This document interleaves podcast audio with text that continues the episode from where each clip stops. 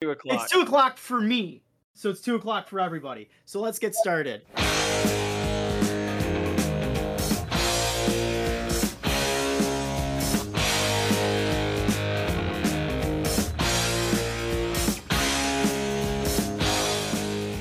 Thanks everyone for tuning in to season two, episode one of the Dynasty Movement podcast. This season, we're adding community roundtables to alternate with our guest rotation to give a looser, lighthearted contrast to our guest interviews, which are typically more on the nose, dynasty based discussions.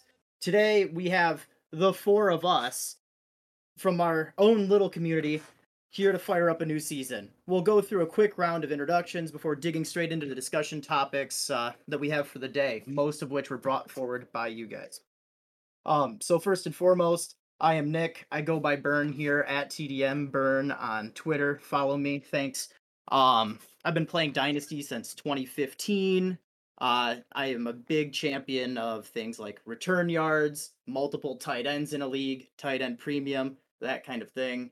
Um, and from there, I'm just gonna pass it on to Solar here. What's up, y'all? I'm Solar, um, also known as Tanho on Twitter. Actually, that's underscore Tanho on Twitter. Um, I'm most known for my work with Dynasty Process, probably a trade calculator you guys know about. Um, also, do a bunch of NFL and fantasy data engineering, uh, which I'm pretty known for. nflverse is my current project. And um, what's the other thing you want me to tell, tell people about? I've been doing Dynasty since 2017.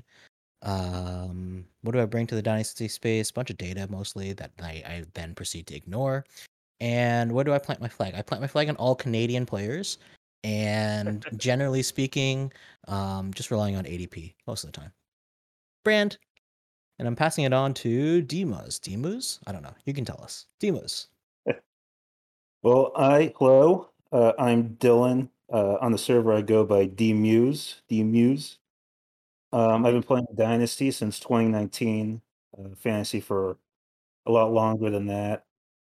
Um, you know, fly plant wise, I absolutely stand best ball, and I will not hear any arguments to the contrary in terms of that being the correct way to play Dynasty.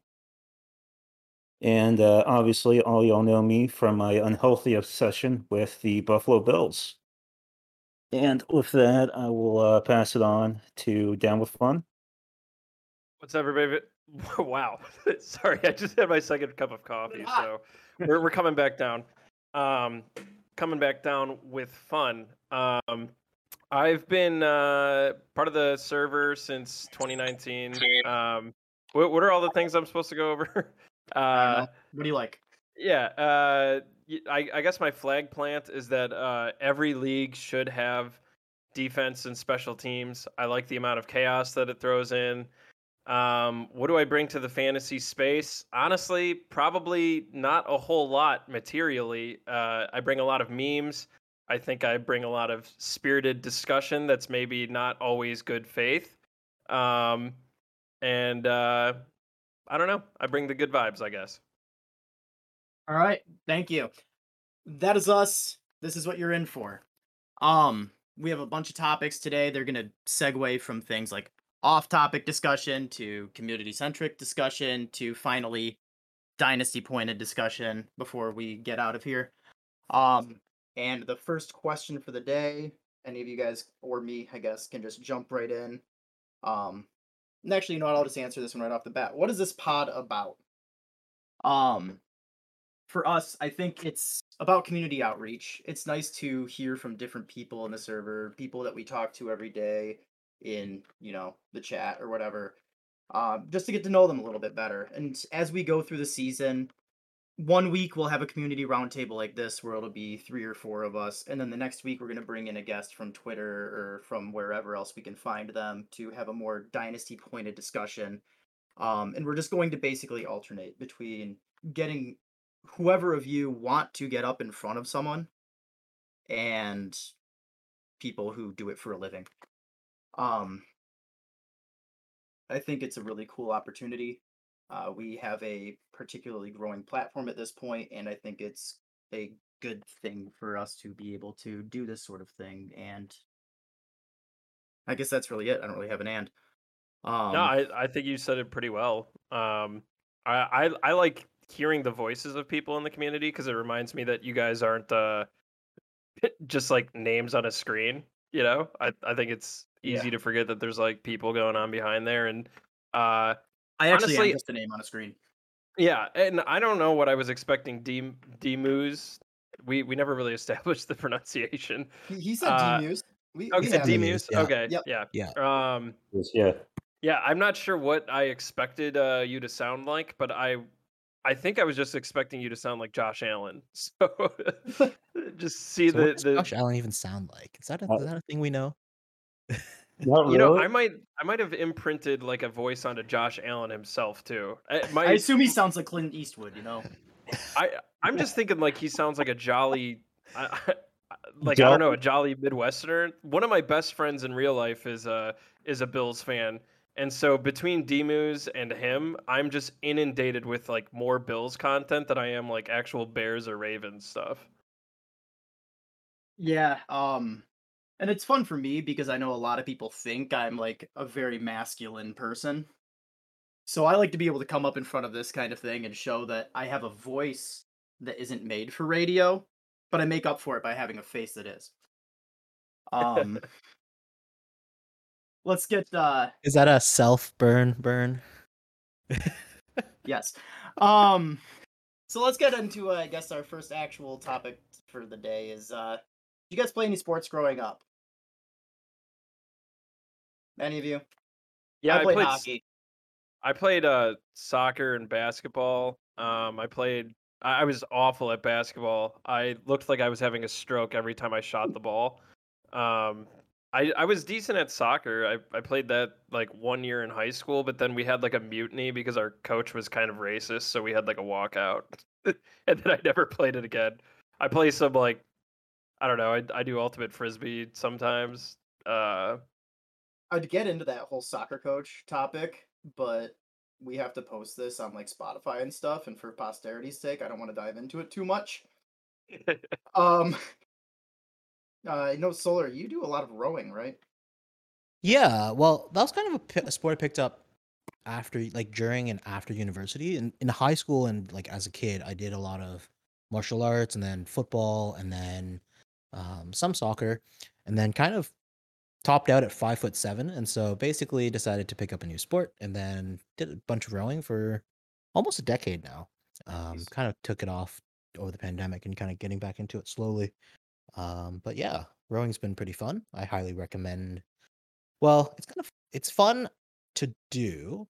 The people who do it tend to be of a certain demographic, and so they're not always fun to put up with. But rowing's fun. Rowing Who's, itself like, is fun. who's the stereotypical rower?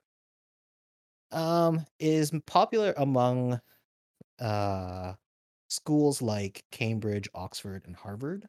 Mm, yeah, I've seen the social Oh. network. Um, Ve- it's very it's very much like that still which is kind of problematic and things it's trying to change but it hasn't changed much yet so we'll see how it goes fair enough. Uh, yeah dilly Um, dilly.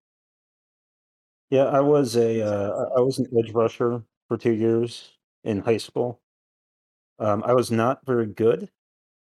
Um, and the issue with not being very good was that I was playing in the North Texas high school circuit, Oh, which tends to be very good. Uh, so that did not last long. I'll tell you all that. But yeah, you know, I, I played fo- I played high school football for a few years, and then I went on to do the actual, I would say, the gentleman sport, the intellectual sport of debate. As we all know, the most physical of all the sports.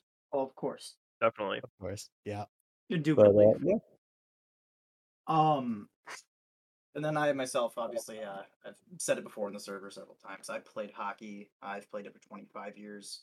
Um, I've picked up golf in the last few years as I have gained an appreciation for being out of the house. And I know this isn't on our little sheet here, but D-Muse, while we're on the topic of you being uh, from North Texas and playing that circuit, how'd you end up being such a big Bills fan? Um, so I, I I guess I should really get into this now. Uh, the one great secret of my life and my Bills fandom is that I in fact, grew up as a fan of the New England Patriots. No, what? Oh. Oh, Oh Continue. no. This is genuinely shocking. This is almost like me like not liking light mode. What? I, I- I grew up, you know, I mean, I, I think I've said before, I spent a lot of my early life in Tampa, but before that, I was in Boston for a while. And, you know, I sort of grew up as a Sox fan, as a Patriots fan, uh, but I never, never really followed football at the time. And when I got to Tampa, um, the it was right, I think a bit around the time when they had won the Super Bowl, and then they immediately became bad, and I just refused to follow them. And so I went a pretty long amount of time where I was like a bandwagon sort of fair weather Patriots fan. Uh, and once I started to get into football itself, uh, my, my father grew up in Buffalo. He is a in- insane uh, Buffalo sports fan. Uh, basically, you know, started watching games with him and started going to Buffalo with him. And basically, I converted. It's like a religious experience, a religious conversion, sort of to the correct side of sports fandom. Uh, so yeah, you know, just ended up becoming a massive Buffalo sports fan after that. That is genuinely like the most heroic arc to somebody's like fandom. it's like, Like a, you- it's a you- redemption arc. Yeah, you you were literally cheering for like the evil empire, and then you converted to like maybe the most agreeable, wholesome fan base in the league. So I'm gonna segue this out right into uh, the next uh, topic here. Uh, what hobbies do you guys have? I've taken advantage of the uh, uh, mostly spearheaded by Solar. I've gotten into weightlifting the last couple months. Um, Okay, been beefcake. uh, pretty Oh, pretty active. Pre- I, I've been pretty active with that. Not so much posting my uh, my actual workouts, but that's that's been really fun. You know, the the pandemic really uh, made me gain a lot of weight from just doing nothing but drinking and eating like shit. Um, so are you saying that uh, the whole reason you wanted the uh, drip channel was to actually slowly just start taking more and more of your clothes off to show off your physique? That's the end goal, Okay. um, for sure. I'm not trying to pretend that it's not, but uh, yeah, I, I'm in. I'm into weightlifting. Um, lately, I feel like I've been like I don't know if it's weird to say as a hobby, but I, I feel like I'm starting to get back to like pre-pandemic levels of like socializing. Like I I had like a lot of like newfound like almost agoraphobia and whatnot from the pandemic. I'm, I'm sure some other people have too, where like I'm not really like awkward around people, but I just like have found myself being a lot more introverted and I'm kind of getting back to hanging out with people like that. So been hitting the dating scene a lot. Um, I'm obviously into fashion. I'm a gamer. Been playing a lot of Bug Fables. Shouts out to like the two people Hell yeah. who who are also into Bug Fables. Um, I think that's pretty much it for me right now. Those are like all the big ones. I like drinking. Me too. Is that, is that a hobby? I choose to some believe people. yeah, I've uh I can feel that. I've been playing a lot of games myself. Um I've also played little known games like Rocket League and Apex uh, Legends. Um been getting into 3D printing a lot lately. I'm not very good at it. Oh yeah, I play Dungeons and Dragons too. My the the guy who runs my campaign, he has like three 3D printers. So like I've I know I've posted a free. couple. Yeah, I I've I've I've posted a couple things uh, in the gaming channel, I think, but he's gotten like really deep into it, and we're actually coming to the end of our four and a half year long campaign. Uh, I think there's been like a total of like 120 sessions or something like that, and next week's our final one. So I'm really looking forward to that. Yeah, 3D printing has been uh it's like a love hate relationship because I'm really bad at it, but I get a lot of like cool ideas to make things. I'm not very good at I don't have any like CAD training or anything, so if I try to make anything it falls apart. And uh yeah, other than that, I play a lot of random musical instruments. Uh, I've played guitar forever. I started picking up piano right at the beginning of the pandemic, so I've been doing that. I'm not good at it yet, but I started when I was 27, so like what are you going to do? Um that's that's really it for now. Um, I'm I'm a really my one of my biggest hobbies, I guess, is just being wrong. You guys have probably picked up on that. Being wrong? Yeah, just in general. Uh, any I- take I make. Is that a like hobby? I've made it one. I do it all the goddamn time. Uh, so that's yeah, yeah, that's it. That's all I got. Yeah, lately I've actually picked up playing Ultimate Frisbee, which is kind of fun. Um, I know there's like a there's a place around here. Well, there's a I guess it's an organization that does like a bunch of beer league type stuff, and so you can do like you can join as an individual and just kind of pick up into things like flag football, pick up soccer, Ultimate Frisbee. And it's been quite a lot of fun actually. Um, kind of getting better at like a forehand flick, which is really useful um, in frisbee because otherwise everyone can shut you down pretty easily. Um, so that's been one of the developments of the summer, along with continuing to lift um, and kind of getting back into traveling soon as well. Um, but that's mostly what I've been up to, aside from, you know, programming for fun, programming for work, and arguing with people on TDM. Oh, I love That's a hobby. That feels like a shared hobby, right? It We- is- share that hobby. Yeah. Hobby. I don't know if it feels like a hobby. It feels more so like a job that we don't get paid for. Sometimes. It's like Stockholm syndrome. right? It feels like that sometimes. Yeah. Sometimes a hobby, sometimes a chore. Uh, I've been, you know, I mean, I, I share the weightlifting hobby with, I think, pretty much everyone here, just in I'm terms sitting of. here like a fat ass just drinking a Red Bull. You guys are all talking about lifting. That does not surprise me. I was up until four. Shit. I think my life and my current apartment right now is sort of a graveyard of potential hobbies that did not really work out.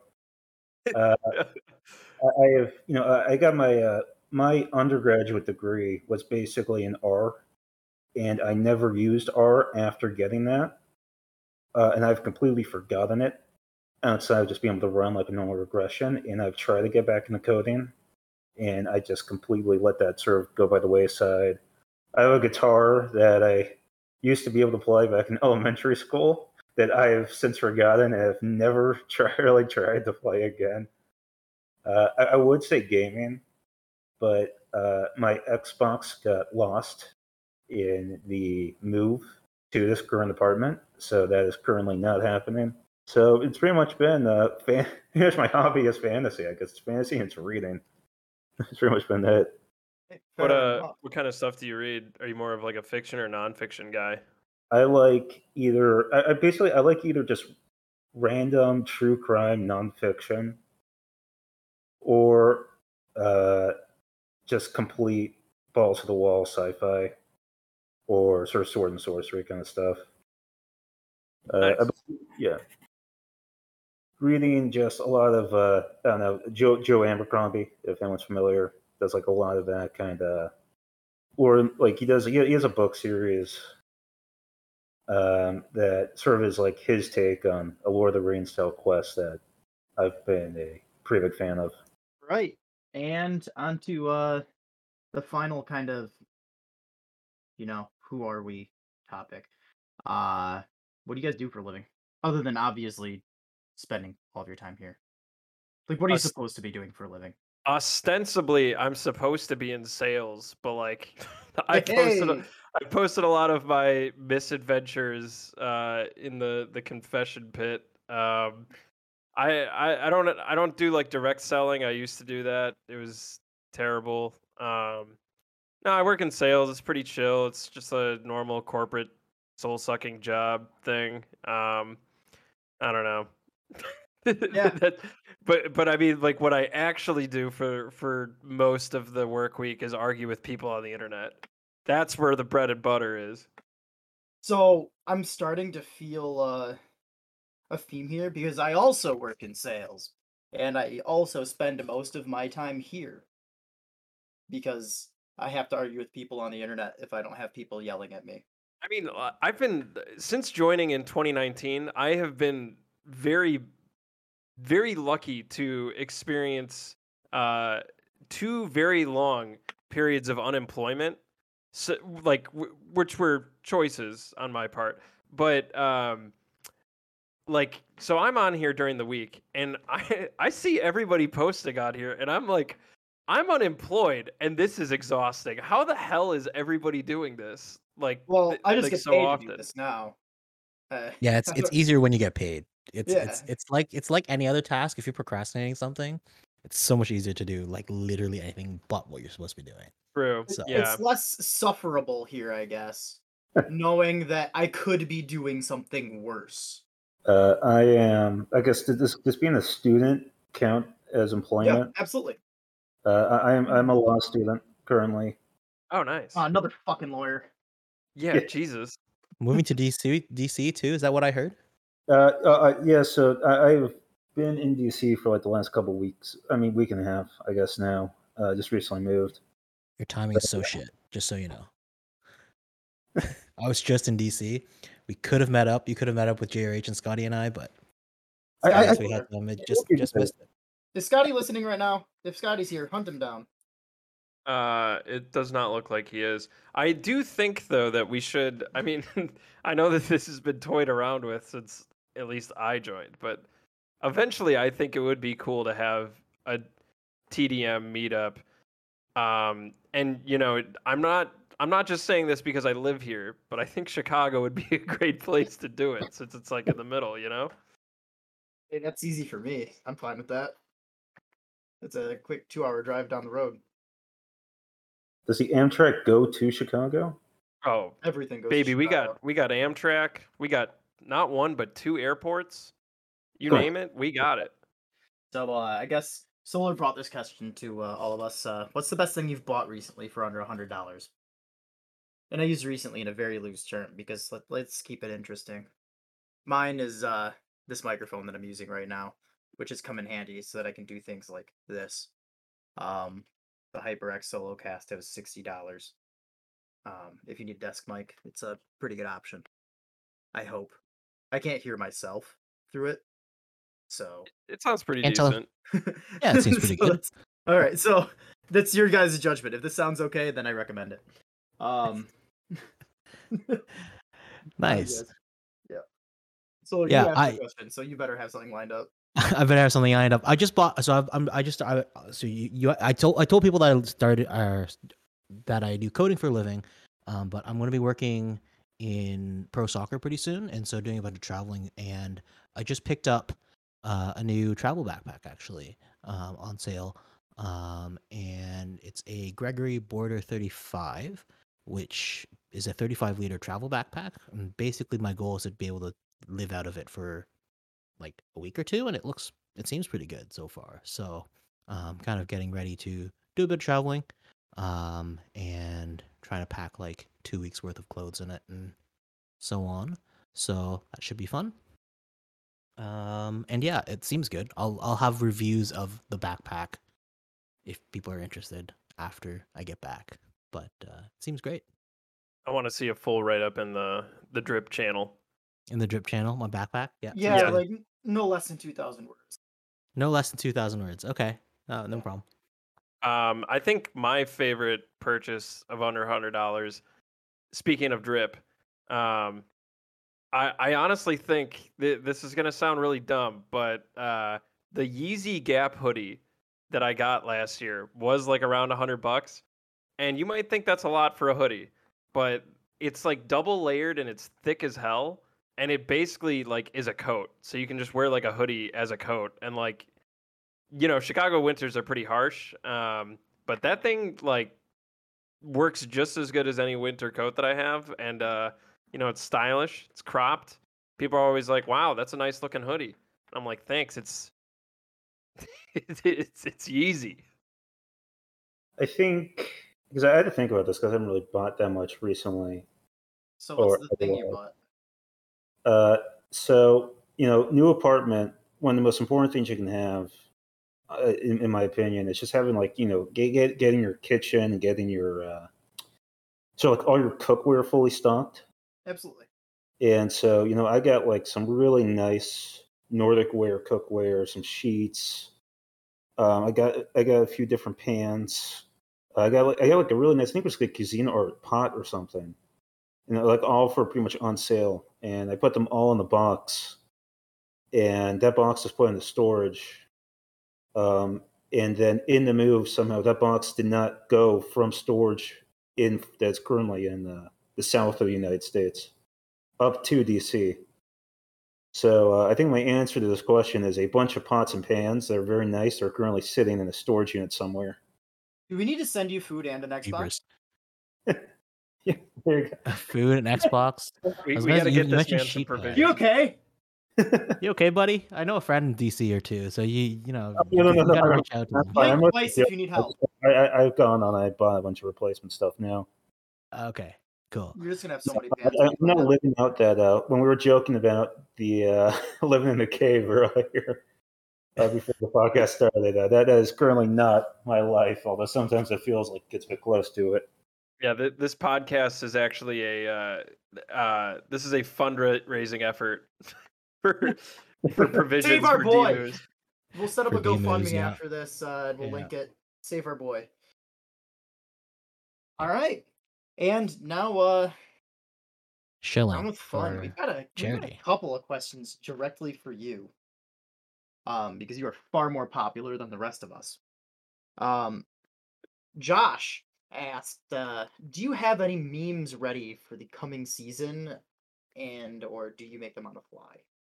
Uh, that is a good question, and I, I this this actually gave me a little bit of pause. If people on the server think that I, um, and maybe I am giving this aura off, and I need to adjust some things about myself, but I certainly hope that nobody thinks that I'm just like preloading memes for the season and like you know theory crafting them. Loading up the mag. What was that? You're just loading up the mag. You got yeah, loading up the bag. No, I I mostly come up with them on the fly. I mean, I don't think I'm really ever coming up with anything that particularly new. Um, you know, like when I was when I came up with the the soy facing um the soy facing meme, like I just thought that the soy facing meme itself was pretty funny, so I just like made myself soy facing, you know, dynasty people.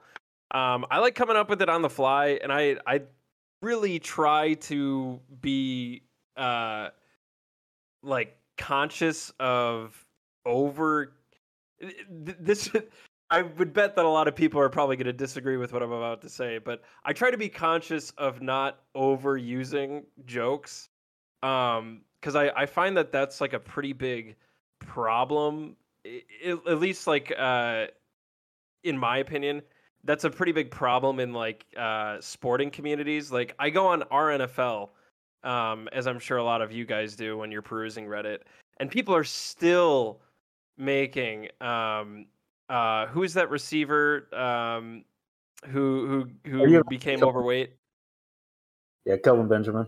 Kelvin, yeah, people are still making Kelvin Benjamin his fat jokes. And it's like, guys, can we just like move on? You know, like it was like I don't even the think first that hundred times. yeah, You I don't even Treylon think Burks, right? Yeah, yeah, yeah, Treylon Burks uh, oh, he's got uh, yeah, he's overweight or has He's asthma got or whatever. God forbid. Yeah, I don't even think that those jokes were particularly clever. I think the the one joke that I'll give uh, RNFL a pat on the back because it as uh, it has required some creativity has been the the pure malleability of uh, the Antonio Brown NBC memes uh, of just coming up with different uh, different acronyms for for NBC. I think that that's funny. Um, but yeah, I try to I try to keep the memes uh, uh, pretty fluid, and and I don't load them in the chamber or anything. I I certainly hope that there are some analysts that post the just dumbest things to to make fun of. Like I, we we were doing a walk down memory lane. I think in the confession pit of uh, some of the videos that I made of who is that guy who told people to not use the word shares. Oh. fuck. Mother, right? Yeah, something like that. Where it's just like, like, what are we doing, guys? Like that that guy was just trying to big braid everybody, you know? Like, I I don't know. I, yeah, I guess that, that's a very implies that there's a limited amount. Right, right. Just like the just the dorkiest thing. Like somebody get this guy a swirly. Um, yeah, but but yeah. To to to answer the question, I I don't load the memes up unless it's like something like me, you know, an outline like me soy facing. And uh, this one comes from Sam. What's your favorite Marvel movie? I mean, I mean, I mean, what, what, what do you want me to say from this? My favorite Marvel movie is probably like Into I have not seen, uh, I have not seen any Phase three movies. I think I haven't seen Endgame. I haven't seen, uh, uh, Infinity War. Um, the last one that I saw was Shang Chi. Um, I I think like if I'm gonna actually give this a serious answer, it'd probably be Winter Soldier. That Right. gets you out of the question. You answered Right. it as best you can. We But, can move like- right on if you want. But I do I do want to say like like when it comes to to Marvel, it's just like what why is Eternals my favorite movie? Demu. Uh, yeah, in general. Well, I like it. You know, it's right up there with uh, um, uh, w- wow. What is my favorite movie? Uh, the Bill Murray, Scarlett Johansson movie. Lost in Um, Lost in Translation. Yeah, Eternals uh, brought a lot of Lost in Translation vibes. That's why it's my one of my favorites. But Uh, when it when it comes to Marvel, it's just like what are what are we doing here? You know, I understand that it's cool to see some some childhood properties come to life on the silver screen, and I'm not against blockbuster like moments in pop culture. Like I still think Lo- the Lord of the Rings trilogy is one of the the finest pieces of like pop culture ever. You know, everybody agrees that that was awesome. And Marvel was fun like that for a little bit, but like I just challenge everybody to to love things that love you back. And I don't think that Marvel has done that in well over a decade. Yeah, it's been 15 years now. We get it. Right. You can you can only threaten the world so many times before you stop caring. n- now we got multiverses, you know, and and in one of them, I will have you know, like I will watch. I'll be the first person in line to purchase a ticket where there is a Marvel character that takes place in the universe where Bryan Edwards breaks out. I I will be number one in line for that. But no, I I just think that it's done. I I hate to break it to you, but I don't think that universe exists. This is I our last off-topic question before we start uh, digging into uh, the dynasty movement as you know a topic. Um, but what's your favorite drink?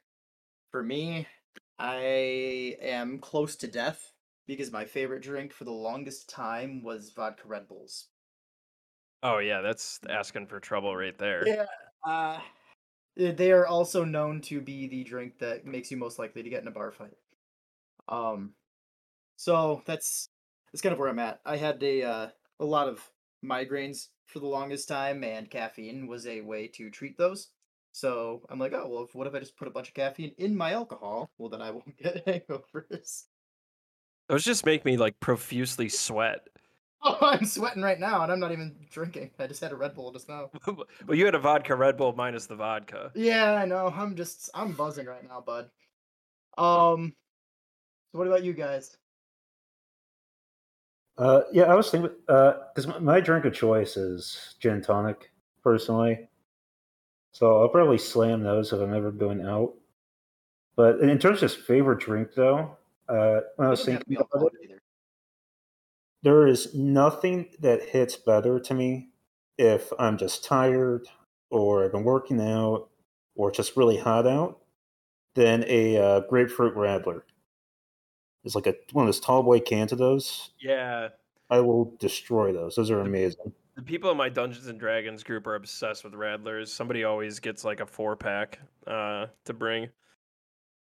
I, I I got really upset because uh, so um, back when I was living in Texas, you know, our local uh, grocery store, Central Markets, like it, it's an HEB, um, and they used to have four packs of like the Radler Tallboy cans for six dollars, and they then right before I left in like the last few months when I could really get them there, they raised that up to like about eleven or twelve dollars, Jeez. and I just completely gave up. I think uh, I think I'm gonna agree with you. I think like I, I'm honestly kind of like a bum, and I just I usually nine times out of ten I'm either just having White Claws or uh, or like just cheap beer. You know, usually like either High Life or PBR. Uh, but when it comes to actual like cocktails, I think that a gin and tonic is usually usually kind of what I'm feeling. Uh, pinky out, of course. Um, but I, I don't get too adventurous with it. Maybe every once in a while I'll have like an IPA, but I don't really have any. For for being in Chicago, I don't really have any like favorite breweries or anything. You know. And uh, Solar, do you, is there anything uh you like to drink in particular? I was thinking about this one, and I I haven't been drinking a ton. I haven't been doing a bunch of like. I tend to be a social drinker, so I don't really drink at home. But uh, at home, I tend to I tend to pick out some scotches on here and there, and so I've kind of picked up a. I've been enjoying a Glenmorangie Ten, which has Oh. been kind of nice to sip on every now and then. But um, yeah, as far as cocktails go, I don't really have one. I, I drink old fashioned sometimes, but um, that's not really my thing. Um, and then as far as beers go, I actually tend so as a kid I've never liked like carbonated drinks, so I, I had trouble with beer for quite a while. Um, so I end up drinking a lot of stouts and nitro stouts and stuff, which just aren't as you know bubbly. Um, and then kind of from there, kind of going into like craft beer type stuff there. Um, but yeah, that's that's sort of what I drink alcoholically. Um, I will also always basically drink like iced coffee of any sort. Um, generally, it's my go-to drink anywhere else. Well, we've gotten through the off-topic stuff. Uh, pretty much right on schedule here. Let's dive into the dynasty movement community. Um, and we'll start off with something I guess a little bit uh, near and dear to our hearts. What is your favorite TDM meme and or community bit? For There's me, been a ton over the course over over a few years. There there have been some good ones. Um, yeah, th- this server has provided me a lot of joy. There has been many moments where I have like, I, I'll be like with people watching games, and I'll just start like crying, laughing from something, and they'll they'll just look at me like I'm crazy, and it's it's always stupid when you try to tell like explain internet happenings to to people because there's just so much context and everything. Um, I I think I I feel like I'm I'm not sure if I can point out like a specific moment that it happened, but mine might be something uh with Slick Fox. I just have like a lot of fond remembrance. Um and I, I think it's after the fact now uh that that he's gone and that we don't have to deal with a lot of his takes. I think that just like the saga of Slick Fox like leaving and then messaging the mods and coming back I was gonna say you're not even a mod. what? You're not even a mod. It's so much funnier as a mod, like just looking back at it. Right, right. Like, well, just you know, like I, I talk to you guys a lot, and just like kind of getting that information trickled down to me, like uh, of what what he's done. He was so absurd. His takes were so bad that uh, it it truly it felt like a troll job, and it was annoying in the moment where I thought it was a troll job, but now I just have to like sit back in awe and and still kind of wonder. Like in my mind he kind of exists in a state of superposition in which he is both a troll and utterly sincere at the same time and i i just i just think that he was a fascinating figure around here Yeah. Uh, for me, I'd have to say my it's been kind of ongoing for the last couple of years, and it's actually podcast related. But it's every time we have someone on, someone has to ask if they've ever shit their pants. Um, and I have answered this. If you want to look in the Hall of Fame, I'm pretty sure Solar pinned it in there. We were uh, going over the questions for what we were gonna do for this season of the pod and whatnot, and I kind of answered it then and there. Um, if you're listening to this on Spotify or happen to stumble into this and you're not in the Dynasty movement, if you want that story, you're gonna have to join. Uh, because I'm not putting this on the. I'm not streaming that. you're you're not going to tell people how you shit No. your pants I'm not gonna tell them how I did it, but it happened. You just- Um, That's like the biggest tease thing I've ever heard. absolutely. Yeah, Hey. are you really teasing out a thing that is already targeting a hyper specific niche here absolutely. Buy Nitro. Uh, Solar. What about you? My fa- so I think this is a shout out to Sean who started doing this. Um, when he he had a brief stint as a mod, and then I think he- got life busy. But my favorite things like memes on on TDM are the autoresponders that like fish onto random words. Um, so at one point, Leroy shared somewhere this meme picture, I think he had like some filter put on it um, of him with long hair. And so I decided to t- attach that to Jesus Christ. And so anytime anyone says Jesus Christ anywhere, it'll pop up with Leroy saying, No can do, but how about Uncle Jesus? And I Yeah, think it's it's the Jesus funniest thing. Honestly, that one makes me so angry because usually, usually the times where I'm posting Jesus Christ, like I, I'm in a very emotional state one way or Someone another. said some dumb shit and you're responding with Jesus yeah. Christ. And then you just do that, and we see like Leroy's glorious mane, and I like curse. I, I curse Solar, but then I like I have to stand back and be like, wow, that is that is a beautiful looking man right there. right? It's like the like you know, it's it's usually if you say Jesus Christ, and it has to be the whole thing because it doesn't trigger on just Jesus or Christ. It has to be both. And it's it's my favorite thing because it, it like de-escalates a little because usually it's like sounds like really frustrated or really like angry about something. And so Yeah. I, I like I like having it because it like instantly de-escalates whatever it is you were just talking about, and you got Leroy. right Yeah, I, I guess as a mod, that's a pretty smart move because it does kind of it saps me out of whatever like emotional trance I'm in at the moment.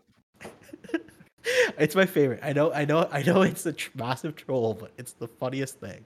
And um, there's a whole bunch of those that like Sean and I have put together over the years, and like there's a few other ones. There was a Kenny Pickett one with like a really tiny hand in like like you know the Arthur meme where he's really angry. Yeah, It's like, and then the, the we shrunk the hand, and so it's like small and angry.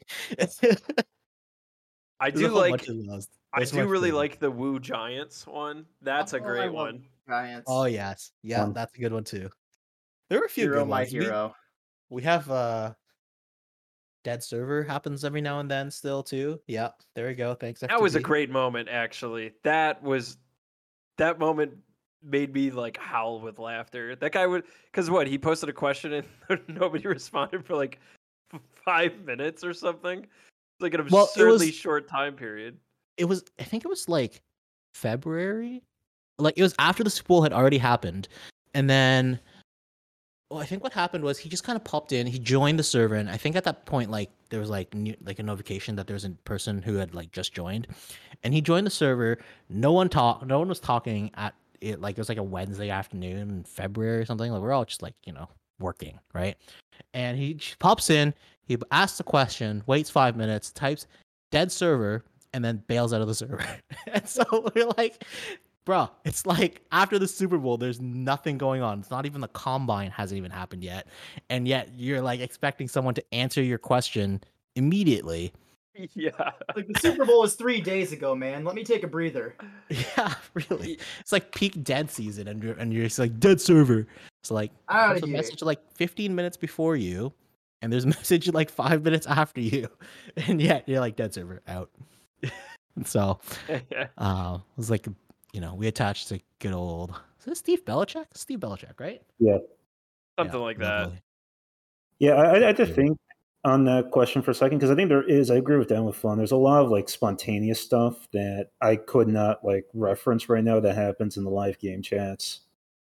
That just is hilarious to me at the time. That I just forget the next day.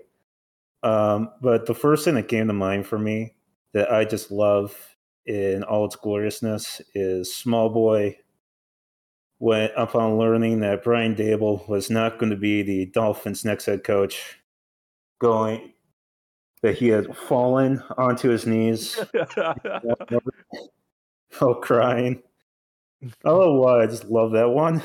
Yeah, that was that was a pretty good one. I uh my last one, I'm gonna try to wrap this topic up here. Uh the last one that I really love and is still ongoing is the Clockwork Orange topics that we just beat into the fucking ground. Um, whether it's RAS or Burks' asthma or Najee being slower than fucking dirt. Um whatever it is, it doesn't come up a ton, but I just love the fact that as we keep just destroying a topic during the off season is becoming harder and harder to actually see what the picture in the background is as it's becoming inundated with more topics that no one wants to talk about anymore. Um because inevitably we're going to again. Um what content and or features do you want to be brought to uh the dynasty movement? What do you want to see?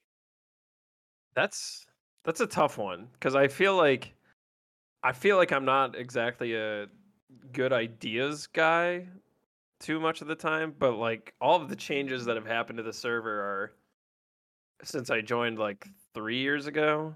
Like I think that they've been good. I I feel like we we've sanded a, lot of the edges, and now it's like pretty positive place. I think maybe the server could be. This is more of like a nebulous thing, but like could be like a little a little better to to newcomers. I feel like sometimes people can join and just get a little culture shock from the amount of like server lore. You know, like a new person joins and uh okay, no, you know what? I just this goes hand in hand with that.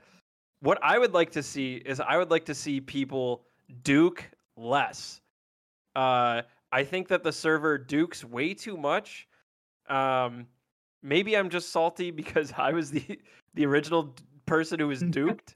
uh, but uh, I think that a lot of the time when new people join, they'll ask a question that everybody hits them with a duke. Jo- like, put yourself in their shoes. All right, you're you're new, you're coming, you're asking a question, and then you're just inundated with ten people Duke Johnsoning you which you don't even know what the Duke is. You don't know what the Duke is. It's steeped in server lore. I I think that like probably three quarters of the people who uh uh like use the Duke probably weren't even around for the for the Duke. You know, um, the Dukening. So I I like the Duke. I like that that uh, it's a part of the server lore. You know, I think it's really funny because out of all the people to uh out of all the people to hit that kind of like emotion and meme, like Duke Johnson, why? You know, that it's gonna it's gonna get the people asking that. But I would like to see people maybe be a little, uh, you know, nicer to that. Like if somebody's posting like two hours after a question is asked, do they need to be Duke Johnson? Or or can we maybe save that for somebody who asked the question, you know, within like five, ten minutes of it, you know? Well, that's that, I think it comes along with the original vein of what the original Duke was, where people kept posting the same article over and over. Right. Yeah, um, and I I do get that, you know, but like I think if and like like we could use a little more judgment and be a little more discreet yeah. with it. Well, and it's one of those things too, where if someone asks a question and two people answer it the same way within ten seconds of each other or whatever, like within reading time, Right. Like, is that really a Duke, or is that just two people answering simultaneously here, and one person happened to be a little bit faster? That's yeah. a little different than someone seeing like, oh, Antonio Brown took his shirt off and flipped off Tampa Bay or DC or wherever he was. I don't remember. And then someone posted ten minutes later, and then another person posted a half an hour later or whatever. Um. So yeah, I feel you there. Uh, this topic actually came up to uh, from Peiha. You know, sorry if I pronounced that wrong asking uh, if we ever thought about having a rankings contest within the dynasty movement, uh, like a top thirty at each position, uh, where the top five plays just get you know like a special badge or role or whatever. Um, and I actually really liked that idea and kind of wanted to see what else we had in mind there too. Um, obviously for myself, I tried to get the invitational off the ground this year.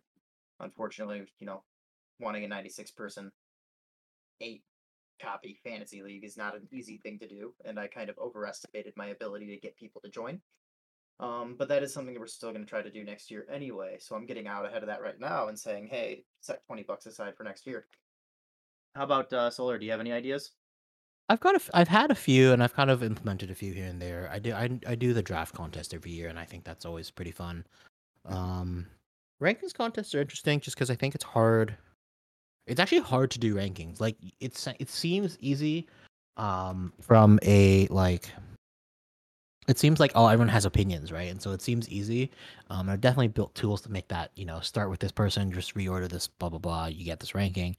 But it's like to do like the, there's a ton that goes into it from a like if there are people like doing projections there's people thinking about like you know range of outcomes. There's there's a whole bunch of different ways to come at it. So um trying to get trying to get everyone to do rankings. Like i've asked people to do rankings before and kind of done contests like that and it's not easy. Like um it's definitely not one of the really popular apps that i've made. People are easy to consume rankings but you know aside from he who will not be named who likes rankings a lot the rest of us really can't be bothered. And we kind of have this like general sense of um where we like players but actual actual rankings in list form are actually quite difficult I am now excited really- that there's someone in here that is Voldemort. Uh, sorry for interrupting. Go ahead. Oh no, I was just gonna say it's really difficult. Like, I I- I feel like a lot of people like doing rankings, but it's really hard to like uh to parse out kind of the middle section and whatever you're ranking. You know, like me with a lot of music f- nerds that I have, like you know, we'll make like top twenty albums, you know, every year or whatever, and it's it's easy to do that first chunk because you're like super enthused about it, but like you know, are you really excited to match up like RB 17 and 18, you know? Like like when it, when you're trying to like slot guys in, it's really kind of hard to judge that middle ground.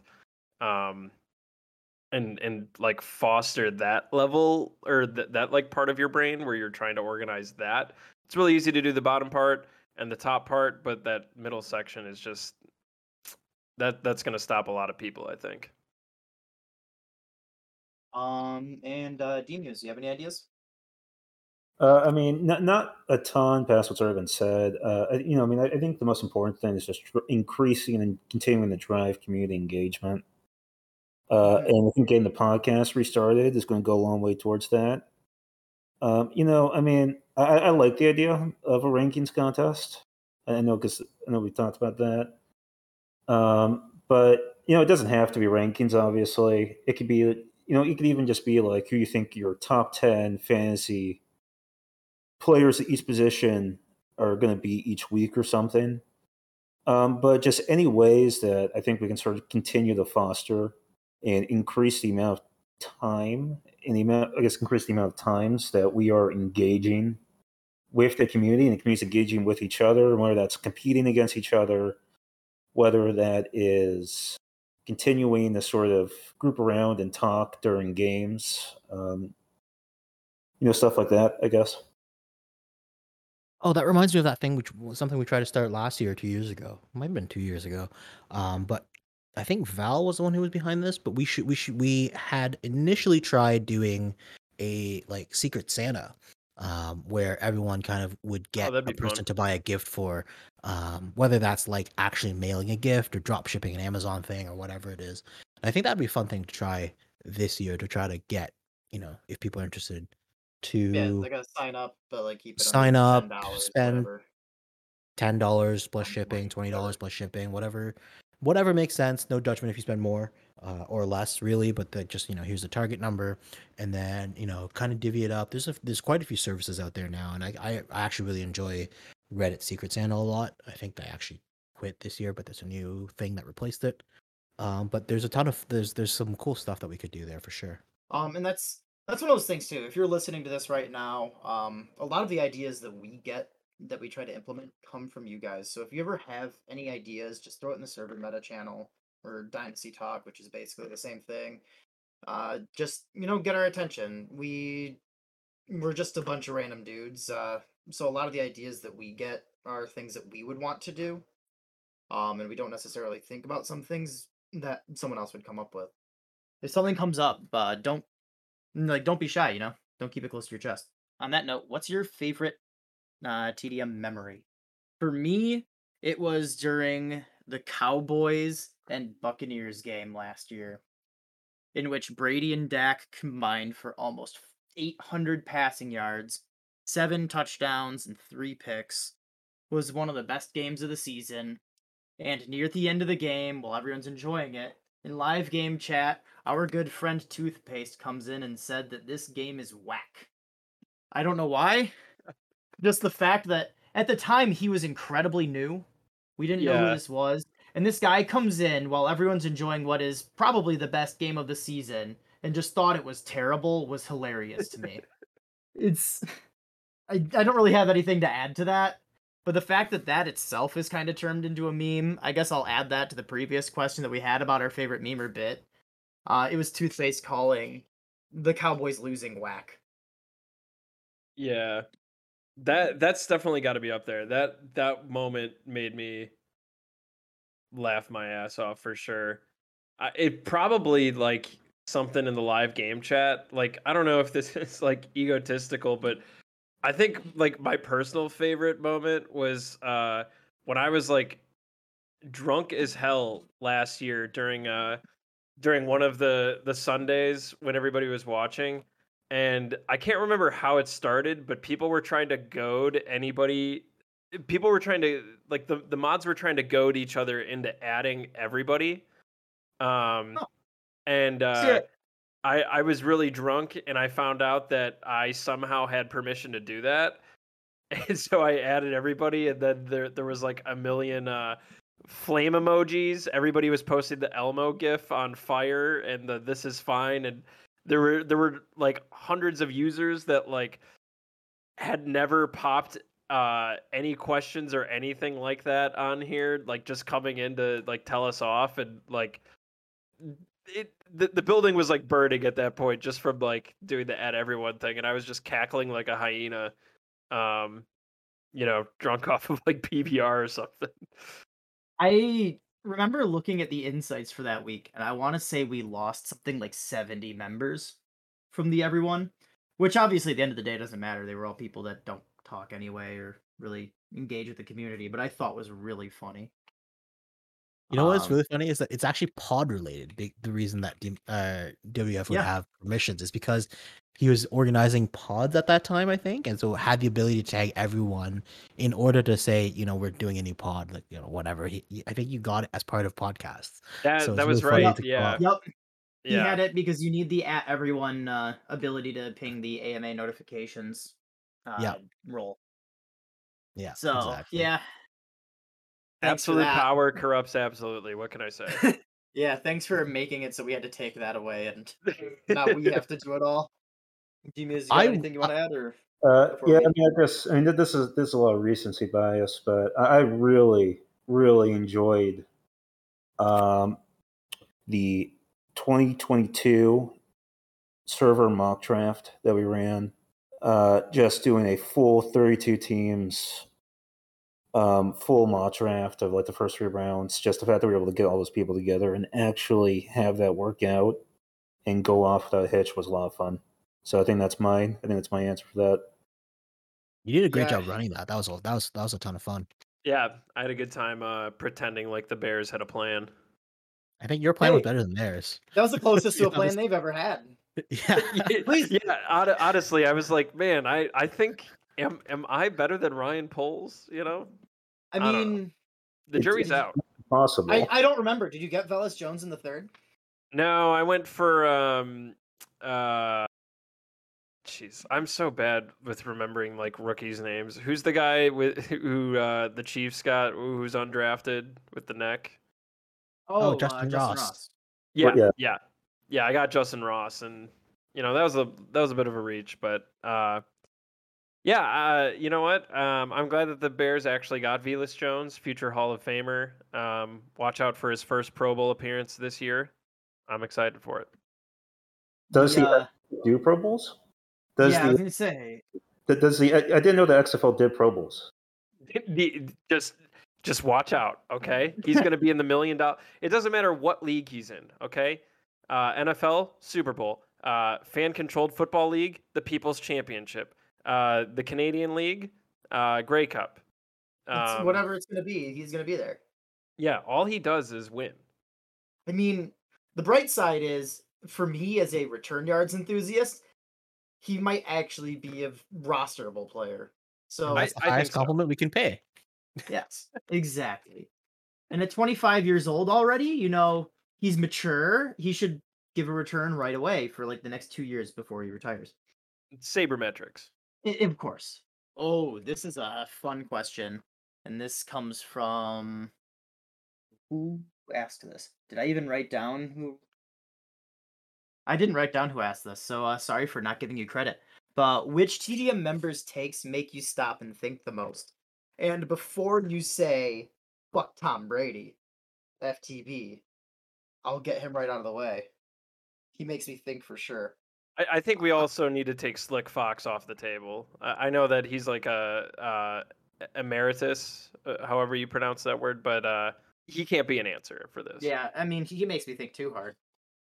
Um, on a serious note, whenever uh, Nick or Alb posts something, I know they actually put work into it.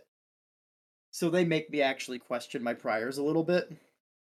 Um, I know there are several others who also do that, but those were the two that came to mind right off the top of my head because they always post a bunch of graphs.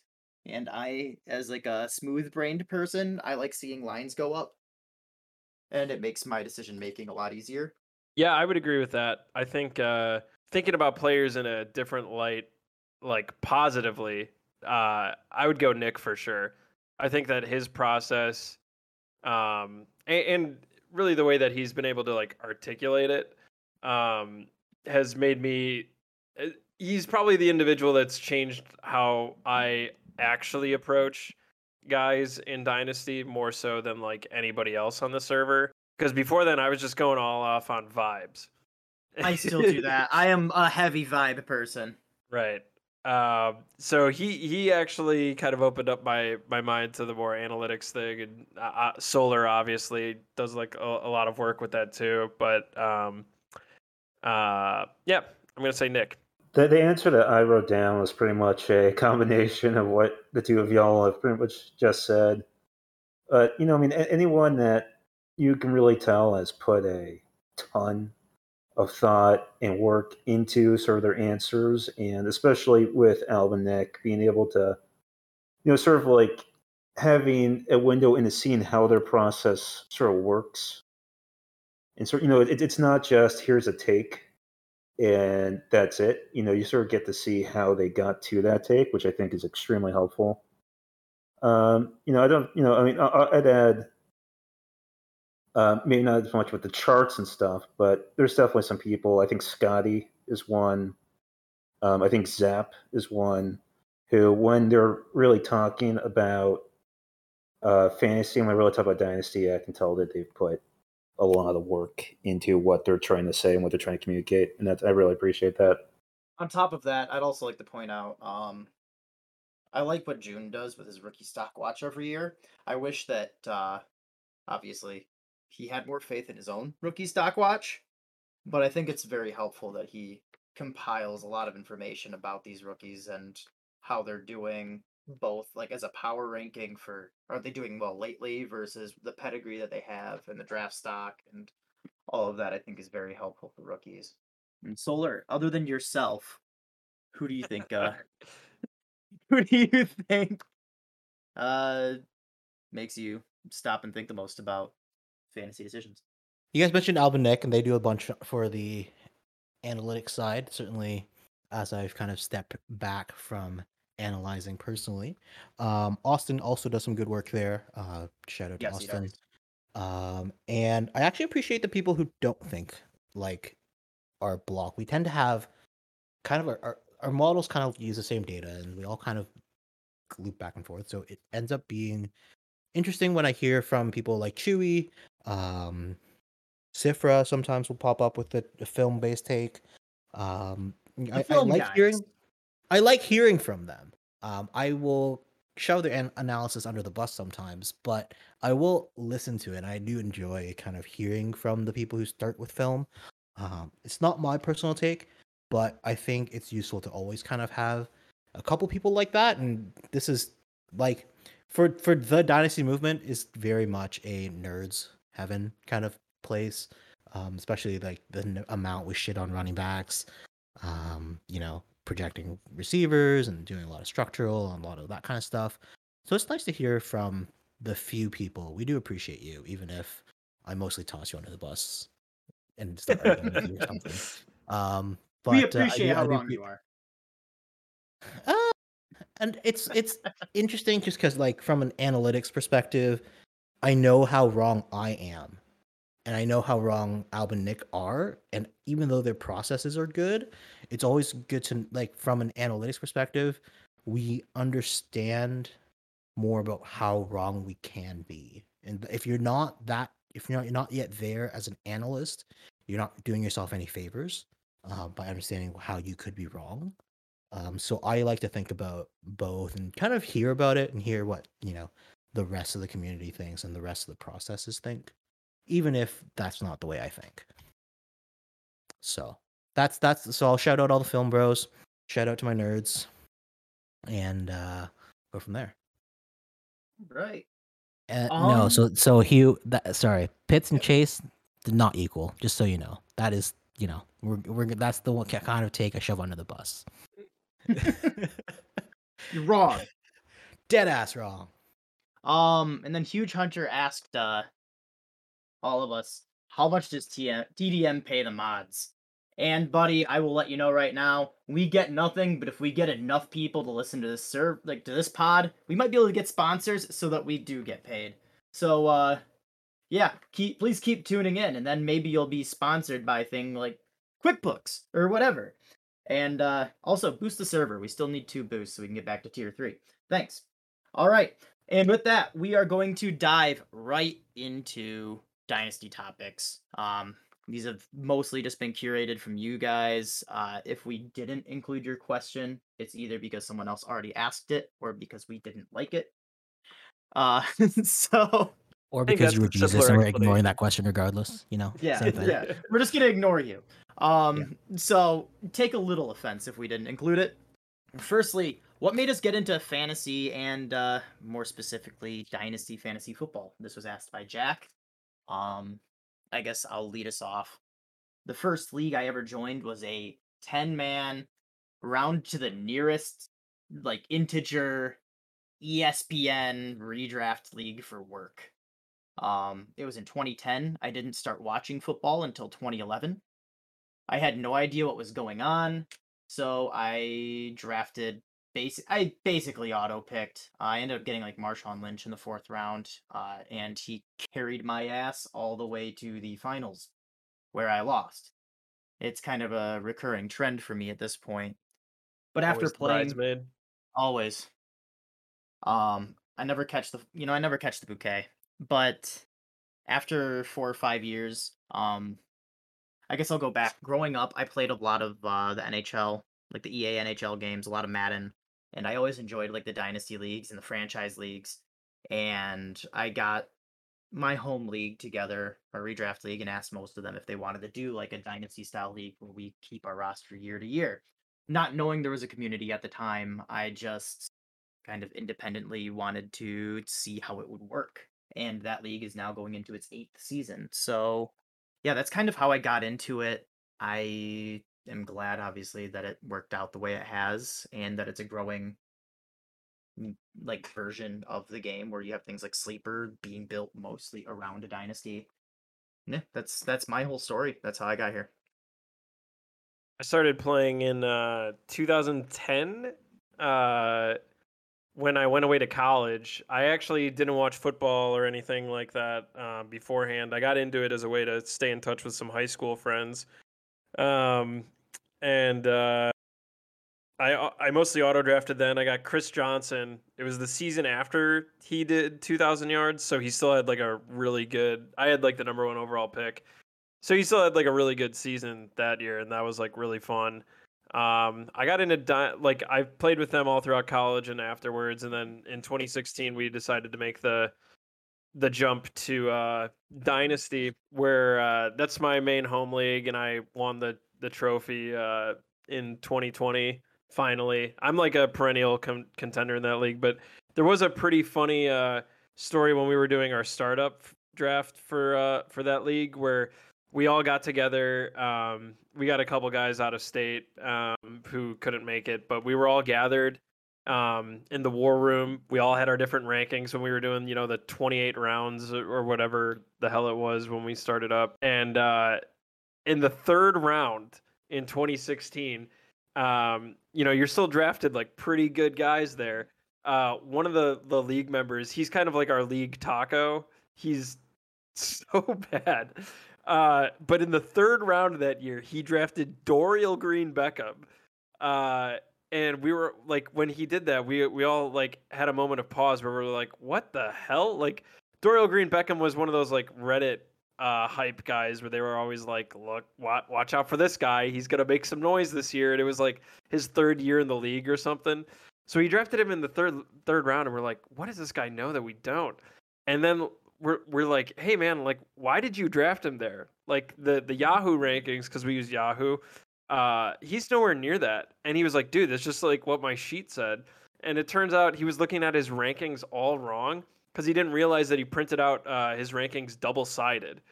So he was like looking at like page two, but it was really like page uh, or it was like page three, and he didn't realize that it was like really page six of the rankings. And so he was saddled with Dorial Green Beckham, and he's been terrible ever since. Uh, Solar, what about you? You uh obviously being with uh or having Dynasty process, you're kind of in deeper than a lot of us now. Uh, how'd you get here? I think it's funny you say that because I don't feel like I'm in deeper than most people. I started, I picked up a, I basically saw a forum post somewhere that they were looking for someone to kind of take over a dynasty team, and I was like, I have no idea what this is, but that sounds good. Uh, I will try it because I currently play with high school, like people from a high school, and uh, was kind of crushing that, crushing it. Um, this there are basically people who don't know, you know, they they don't know like 12 running backs so they kind of go with their rankings kind of thing and they watch and watch watch what happens on tv every now and then but they don't actually follow the leagues.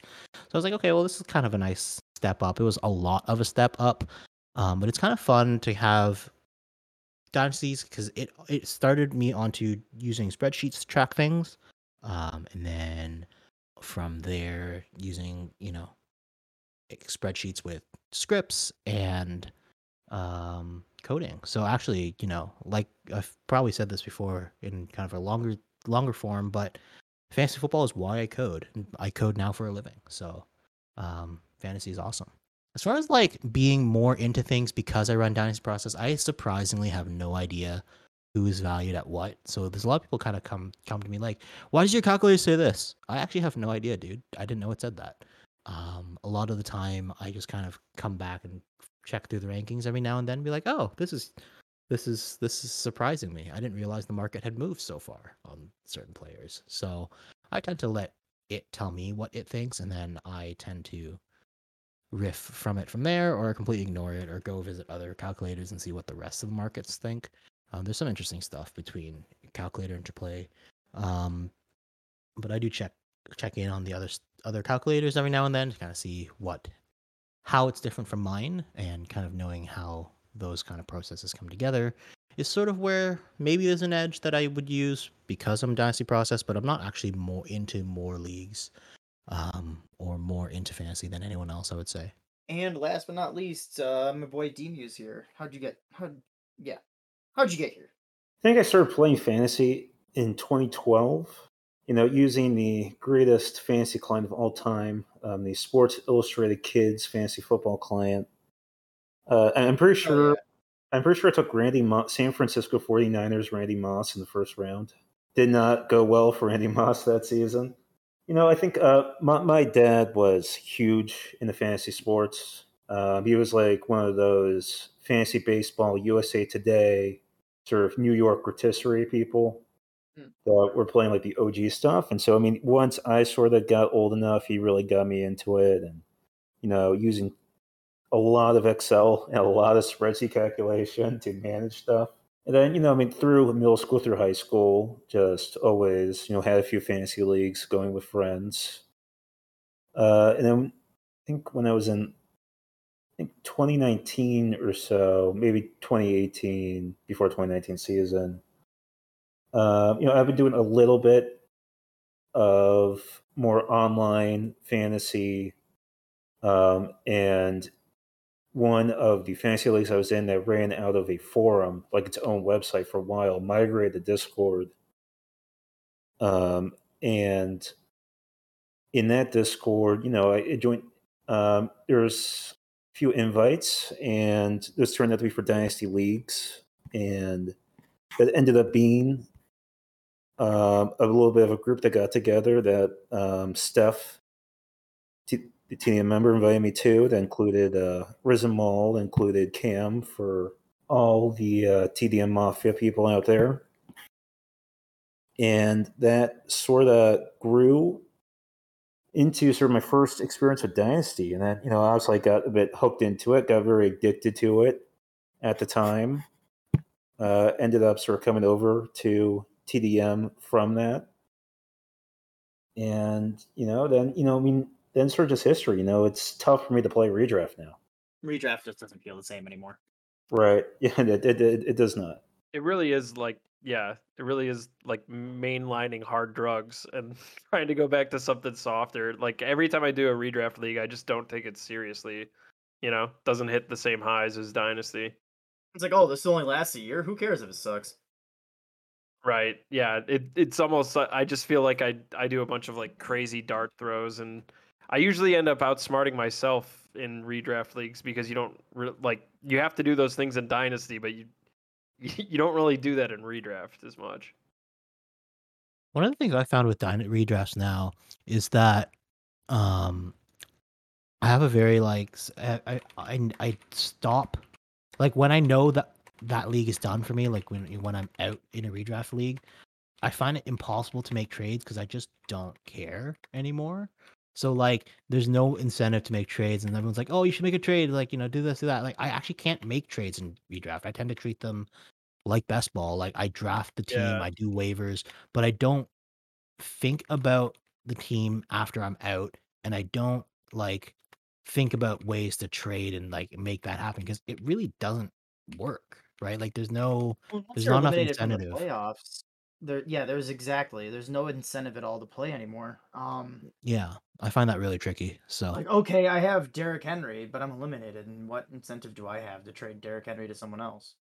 Right, and then you start into like collusion level stuff where it's like, okay, like I'll let you have them, but you need to give me X cut of this pot. It's like, Yeah. okay, like you know, that. that's that's that's not happening, right? So Mhm. like, without that sort of incentive, it's like, well, why bother? And so you know, I treat them. I I, I do a lot of best ball type stuff every now and then. Um, you know, I'm in leagues that I try to pick our best ball because otherwise, I know I'm going to stop being interested. And then when I'm when I'm when I'm no longer interested, I am like out of that league entirely. All right. And now let's get into one of my hobbies, uh, which is being wrong. Who is your 2022 flag, like rookie flag plant? And uh, while we're at it, also your rookie fried take. This is a combination topic uh, proposed to us by both Nick and Adam. Uh, so shout out to those guys for bringing it up. I'm gonna start right now. Uh, Remind me what a roo- hang on before we get started. What is rookie fried take? Uh, a fried take that I didn't is- look at. It's like not something that's hot, right? It's just kind of general It's- consensus I- that you agree with. it's you're outside. It's outside of your like most people's comfort zone of a take, but people could see your line of reasoning for why you would think that. Okay, Um, so like I- I'll give you my my take. I'll give you my rookie fried take. Um, and you can kind of go from there.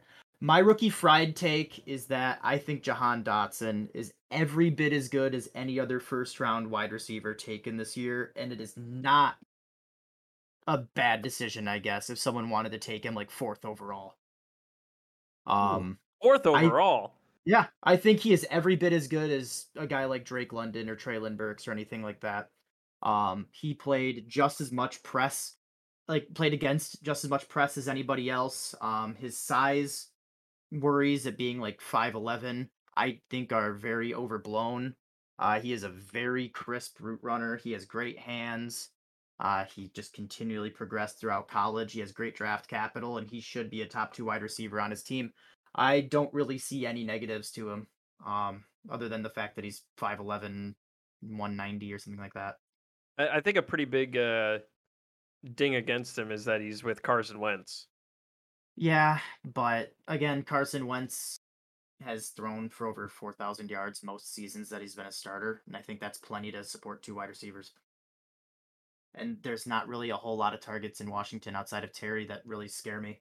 So yeah, I think Dotson is a great get at his ADP, and I don't think outside of, I guess like Breece Hall and uh, Drake London, like those guys. I don't think there's really any way to reach on him right now. He's Is that also 16th your flag plant? Uh, he's I have three flag plants, and he is like my mid tier flag plant. Um, I think he is a phenomenal get at ADP. I don't really think it's possible to reach on him right now, other than like the top two or three picks. Um, so the fact that he's going somewhere in like that eight to eleven range right now is an incredible value. As far as my other two flag plants, right at the top is Breece Hall. I know it's not really a hot take uh, for him going number one overall, but a lot of people have been talking about how rough this draft is. But if you look at both his athletic production, like uh, his pedigree, I guess, you know, his RAS, stuff like that, uh, the production he had in college, um, where he's landed, his draft capital, I don't think he's any worse of a prospect than guys like Jonathan Taylor. Uh, he was what 36th overall pick. He was right in that same range. Uh, basically the same build. His only competition is a third down receiving back in Michael Carter, which is the same kind of situation that Jonathan Taylor had to go in through with Nyheim Hines. Um, I think he's going to be a stone cold killer. Is Perine still on that team? I don't think so, but I'm scared if he is. I'm I'm gonna look up if Michael Perine is still on the Jets. Because if he is, watch out for that third year breakout. That vaunted third year breakout. You, we all know that running backs don't start hot. Right. Um, Uh, And then my third one, which on the Jets still. oh shit. Yeah. Lo- Well, look out. scrap scrap that. He's toast. Sorry, sorry, Hall. I was trying to bat for you. And then my third guy, he is currently going in the fourth round right now. Um, a lot of this is coming from my background as a return yards guy, also, but I think he will have some value. Is Trestan Ebner for the Bears, sixth round pick. He checks off pretty much every single box that Tarik Cohen had with the Bears, except he's a little bit bigger, a little bit more athletic. Um, I think we all remember when Demont got into the league, we were all a little frustrated with his usage because Tarik Cohen was getting almost all the receiving work in third downs. And I think Ebner could kind of carve out that same kind of role as someone who gets, you know, five to six targets a game and gets a lot of the kick and punt returns and is still getting maybe, you know, 10, 11 touches a game as someone you're getting in the fourth round who you can plop into a flex for free. So tho- those are my guys. Um, there's obviously some more. I have a ton of picks in this draft. I think this draft is a little better than people give it credit for, uh, especially a wide receiver. That's all I'm going to get into for the sake of everyone having to listen to me for so long. I don't. I don't really know. This this class is a weird one because I was kind of pretty checked out about it. Like I, I think that it's a strong. I, I agree in that it's a stronger class than like a lot of people are giving it credit for, but it just doesn't really inspire like a lot of excitement for for me. Like uh, inevitably some guys are going to emerge, but I I do just kind of feel like at this moment next year's class is just going to completely eclipse it. um I do I think thi- that's just a big issue. Is it's just being overshadowed by what's expected to be a generational class. Right. Well, it's kind of sandwiched in between like, you know, last year's class was like we we've just had a pretty good run of of classes and this is kind of like the the inevitable down year that that's going to happen. Flag plants, I I don't know. I kind of agree on the dot like I I like Dotson a lot and I was bummed that I couldn't get him. I don't know. I'm all in on Velus Jones. I'm going to Hell meme yeah. I, I'm gonna will that into into happening. All right, you know, there's gonna be a lot of garbage time. Justin Fields has to throw it to somebody. Like, let's fucking go. Velus, goddamn Jones. Uh, another guy that I really like. Um, you know, I I really like uh likely on on the Ravens. I think that he's gonna be a he, he's like a tight end sleeper to to look out for that you can get in the late rounds. Like the Ravens are quietly a QB or not a QB, uh, tight end factory. Um, shouts out Hayden Hurst. I, I I think that likely could be a guy in, in like a year or two that that does a lot of damage behind uh Mark Andrews, and we might run like a lot of two tight end sets, um, and utilize him. Uh, so maybe he even emerges this year. We'll see. Um, but I don't really have that many that many takes that are like outside of the consensus this year. And it, and as somebody who goes off of vibes, like there's really just not a whole lot for me to contribute. Well, and that's a good point too about the Ravens and uh what a lot I don't know. I don't think that a lot of people are overlooking the fact that uh their top wide receivers right now are all pro Devin Duvernay and future bust Rashod Bateman. Um so they're gonna have to throw to their tight ends a lot. So their duo of rookies or trio, I don't even remember how many tight ends they drafted. It was like a thousand. Um, I think we got two uh two tight ends. I know Charlie Kolar was one of them too. Um, but they should get way more chances than a typical rookie wide or tight end should be able to get. And so yeah, I see where you're coming from there. Solar, who's your guy? Or Genius? Either of you. Just interrupt each other. Just get after it. Uh, okay, so I agree. Uh, to be honest, I spent like very little time in devy. Everyone says 23 is the best class since sliced bread. I kind of don't know how much better this class could be aside from like quarterbacks. Like people are super into like 23 and I'm really not sure that I would punt so heavily into the future. I've seen like massive builds trying to hoard this and you know punt I think Hugh just showed me a draft where he like spent like all 10 of his startup picks on future future drafts or something like his first 10 or whatever so he's got Deshaun Jesus. Watson and like nothing else and it's like it. this thing fucking sucks man take some chances today why the frick are you waiting till whatever right how there are 13 receivers that went in the top 64 this year just take like a buttload of them whichever one's hit sell next year right like there's there's there's there's like no time value like it's like time value of money has completely evaporated out the window and so it's like just take chances today and not two or three years from now. Why the hell are we waiting till then? Right. So like this year, there's like a bunch of like third round running backs that are like pretty cheap. Brian Robinson, TDP, you know, that that class of player. There's like all sorts of second round second round receivers you can still get in the third round. Like I'll I'll I'll hold my nose and take Tyquan Thornton and whatever else. Jalen Tolbert's a day three receiver you can get in like the third round whatever it is, right? There's a whole bunch of these guys, and I just I'm just taking all of them, right? Like I'll take my chances on the late quarterbacks too, like even like Ridder and Willis and whatever.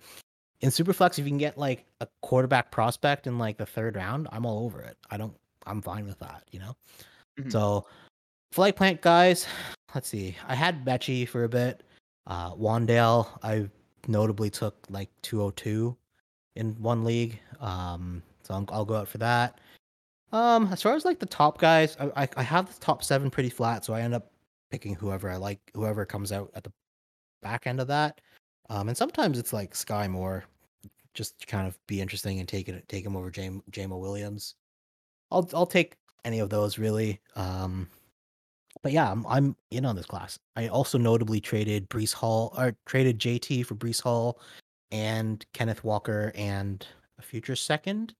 I think, just because I'm, you know, trying to be in on this class. It's, it was a best ball league with a lot of depth kind of value, so I need my chances. So I'm taking I'm taking it. I'll I shipped out JT for two rookies in this class, um, and you know it's a sort of process bets that I'm trying to make this year with people being surprisingly down on this year's class and what I think is overvaluing next year's class.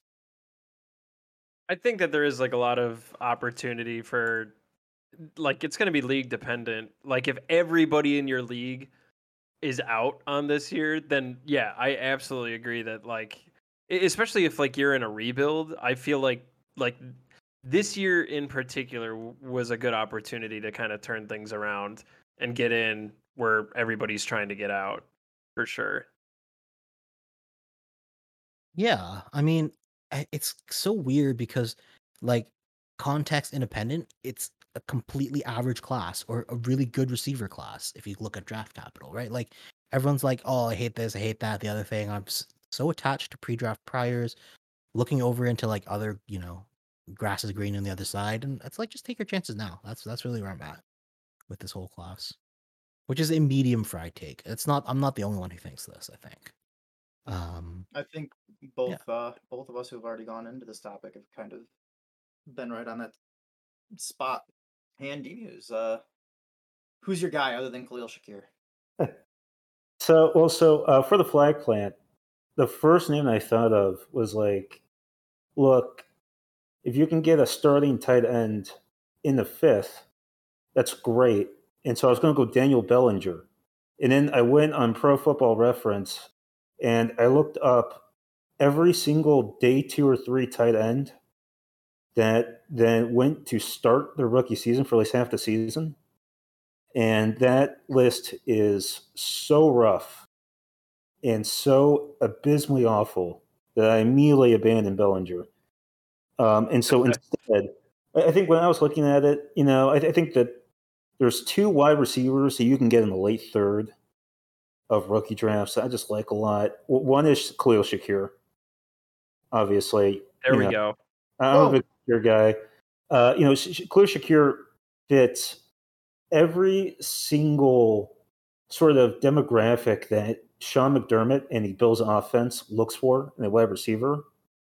Um, he is a route running specialist, and in the in the camp, his routes have looked absolutely fantastic.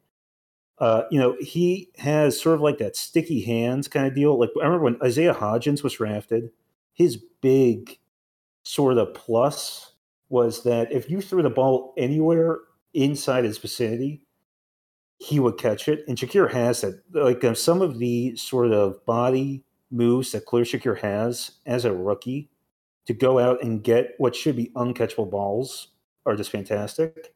And the thing with Shakir is that um, initially, when he was drafted and after Crowder was signed, I was like, okay, you know, he's going to be the slot three on the season. He's going to, you know, like he's sort of buried on his depth chart a bit. Um, and at this point, I honestly think Khalil Shakir might be the Bills' third outside wide receiver. Um, they are using him a lot in the outside. He's at least competing with Crowder for that. Um, and if something happens, God forbid, to Stefon Diggs or Gabe Davis, it honestly could be Khalil Shakir that's seen a lot of that work as like at least an upside guy. Um, and then my other flag plant was just that, um, you know, I know he's out for the season, but if you're willing to hold him, I think I know he had a meh college profile, but if you're willing to hold John Metchie, you can get him in the late third, second round wide receiver who was early declare. I just I think that's a really good bet. Um, even cheaper than that now, probably. Yeah, maybe even be cheaper than that. I, I just I, th- I, think you can get Metchie for free now in rookie drafts, and compared yeah. to some of the other people, unless someone really falls like a TDP or a Wan'Dale, I just I think that compared to some of those other people that you're grabbing in those areas, that he's probably the best person you can get. Uh, I might have gone too spicy for my fried take. Uh, I, I, abandoned logic and just decided to have fun with it. Um, and that is that I think I am open to the idea that Jameson Williams is going to be put on the unable to perform list. So he does not come back until week five and then goes out and is the 2022 rookie wide receiver one and wide receiver two. I, I just I love what he brings. He brings an uh, he just brings a completely unique dynamic to that Lions offense, and it's not you know we make fun of Jared Goff. It's not you know Jared Goff is being very capable of producing multiple thousand yard wide receivers. Uh, I think people are still selling short based on the terrible outside of Amon Ra supporting cast they had with the Swift and the Hawk injuries last year. Uh, and I think that when he comes back, when he's healthy, Jameson Williams could just be an elite downfield weapon. Sort of in a vacuum, I think he has the ability to be one of the league's best deep ball receivers, and that that could really show out in uh, this coming season. So yeah, so those those are my takes. I, I agree with you on Jared Goff. I feel like people have gone. I, I, mean, I think we had like a very storied discussion going into last year about like where he falls on the Dalton line and everything. But I feel like people have, uh, even still, given how mediocre last year was, um, I, I think that they're they're too short on him, and and especially like after watching Hard Knocks this week, like I'm ready to run through a wall for Dan Campbell. Um, I like that take. That, that's a good fried take. Yeah. Yeah. And as as someone who has to watch Garrett like uh, Jared Goff every week, um, I think the Dalton line has begun like has become the Jared Goff line, but that still means that I think he deserves to be a starting quarterback in the league. Um, I don't think he's necessarily an inspiring one, but I think he's good enough where if you have a good team around him, he can do what you need him to do, uh, as justified by him appearing in a Super Bowl. He's someone that you can pretty much pencil in for 3,500 plus yards, and he's physically a great quarterback. Uh, obviously, his reads at the line and stuff like that hamper his decision making, but he can make the throws. Uh, so I do think Jameson Williams could have a fantastic year downfield if. I mean, you don't have to be the greatest quarterback in the world to huck it downfield to an open guy. Um, so if Jameson's getting that kind of separation, I think he's going to have a great year. On the other side, who are your flag plants that uh, haven't worked out? This has been asked by Josh. You guys already know mine. If you've been around, my boy Zach Moss. I thought I just didn't think Singletary had the juice, and I thought Moss did. And I'm sorry if I costed you some leagues. Not really. I mean, you listen. You're to really me. not. Yeah, you listen to me. You I'm- I'm- deserve it. If- you if you lost leagues because of Burn and Zach Yeah. Moss, you deserve it. I'm just I'm sorry. I'll just put that out there too. It's Yeah, like, it- come on, man. I mean, Darius Slayton's up there, but at least he had a good rookie year. Um, I the only reason I flag planted him in the first place is because I thought it was funny that his name was like Darius Slay if he was like wearing like you know the big nosed like glasses and the fake mustache. Um, but yeah, Zach Zach Moss is my big miss. I I had a lot of shares of Zach Moss. I thought he was gonna be the Buffalo Bills wide or running back one. I didn't think he was gonna be like a league winner kind of guy, but I thought at his price he was gonna be a good value, and now he is a cut candidate for most of my rosters. Who would have thought that the guy named Burn could burn you? yeah, yeah. Zach, Zach Moss was also my pick for this question. Uh, I, I truly, well, because it's, it's not just that it was. It's not, it wasn't even just like it was like an unproven thing. Zach Moss was until he got his knee injury in the uh, 2020 Bills Colts wildcard game. Zach Moss was the Bills starting running back, and I really bought into that so much. I had so many shares. I think I just cut I think I just cut Zach Moss in the league to replace him with um, Chris Evans, Oof. and it hurts. It really hurts. Uh, I mean, I haven't abandoned him fully. Uh, I forget what shit. I think he's going to be a Brian Robinson Jr. guy this year, maybe a bit less attempts. Um, but Zach Moss just really hurt me. I I'm sorry, man. Buddy. so yeah, it If sounds like If you need to talk about it, meet me in the confession. Yeah, table. yeah, Yeah. we'll make a fishing fed after. Damn. uh honestly, I think my biggest like everyone knows that I meme the Canadian guys, and I'm kind of disappointed with Claypool where he's at. I feel like he should have been better by now. I think the jury's still out on Palmer. He's basically you kind of yeah, Dimas, you did sound sad. You kind of cut off like you were crying. That's kind of funny. That's kind of funny. I know. you muted it. You hit the mute button like Well, as a little your too voice early. cracked, and then like you hit the mute button, and it was like, oh Uh, shit. No, I, okay, I, I'm trying to like uh, preemptively mute myself a bit just because I don't want any uh, anyone else's like to have like any echo effects. No, I, I definitely am very emotionally invested into the Bills offense. Um, I'm not emotionally invested into Zach Moss.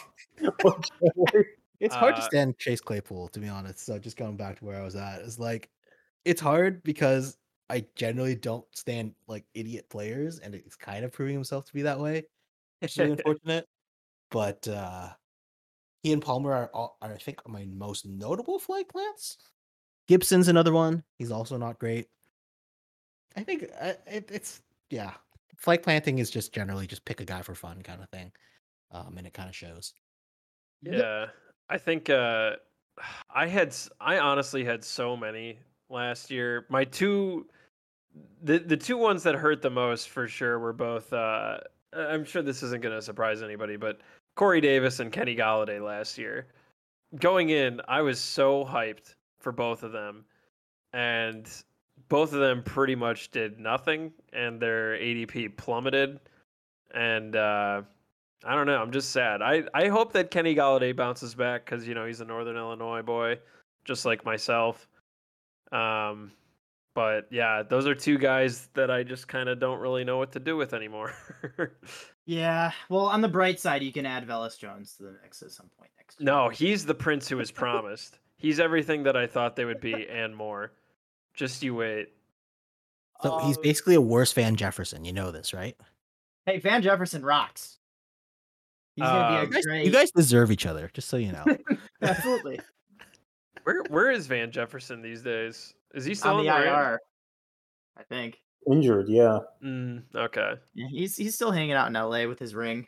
You know, Just means that's doing two. Van Jefferson things.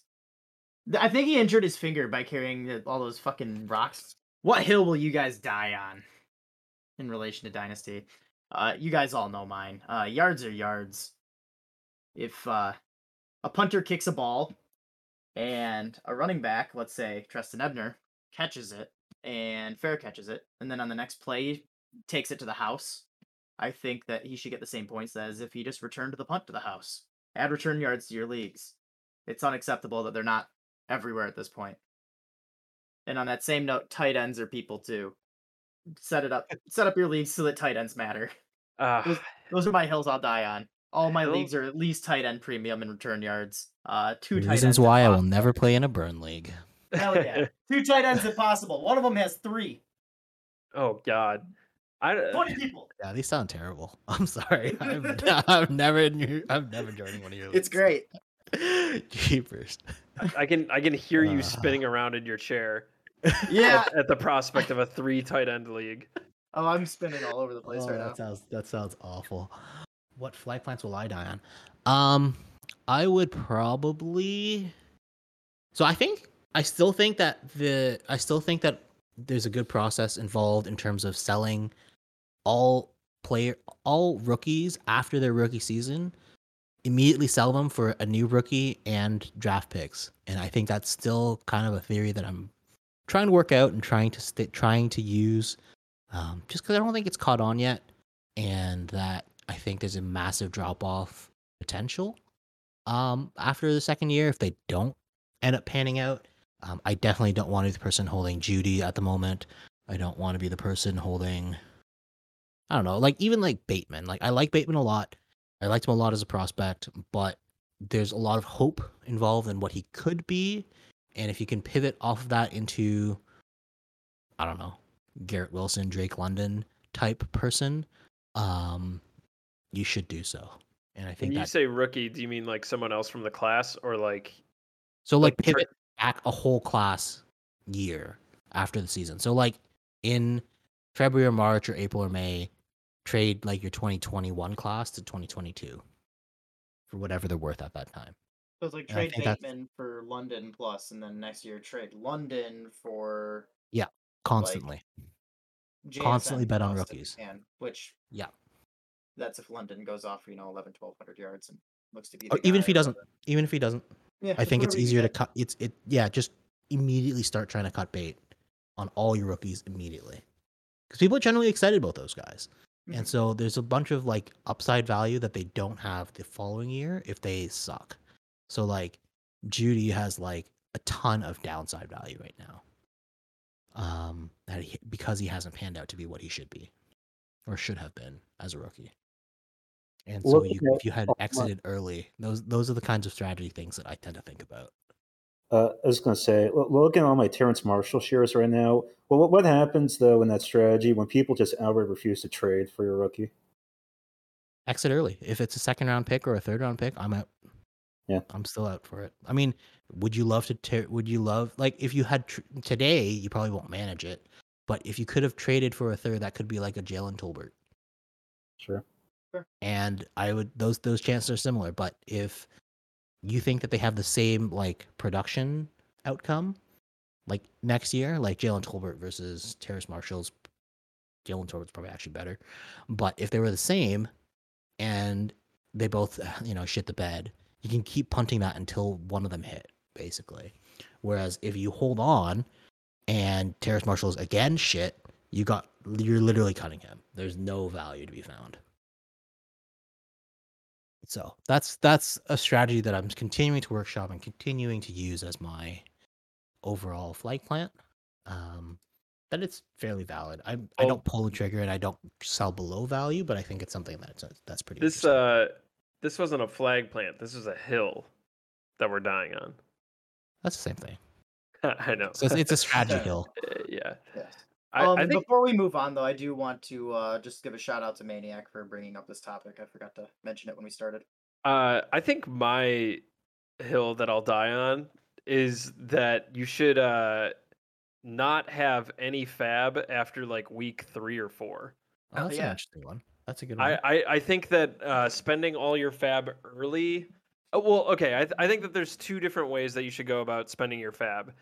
I think that you should either be the guy who blows all your fab in week one or week two and uh, be ki- kind of jump the gun on a couple guys um, and just kind of hope that one of them pans out or hold on to all your fab until like week like I don't know, like week eight or something, and kind of scoop up uh, the guys from everybody else who is doing that.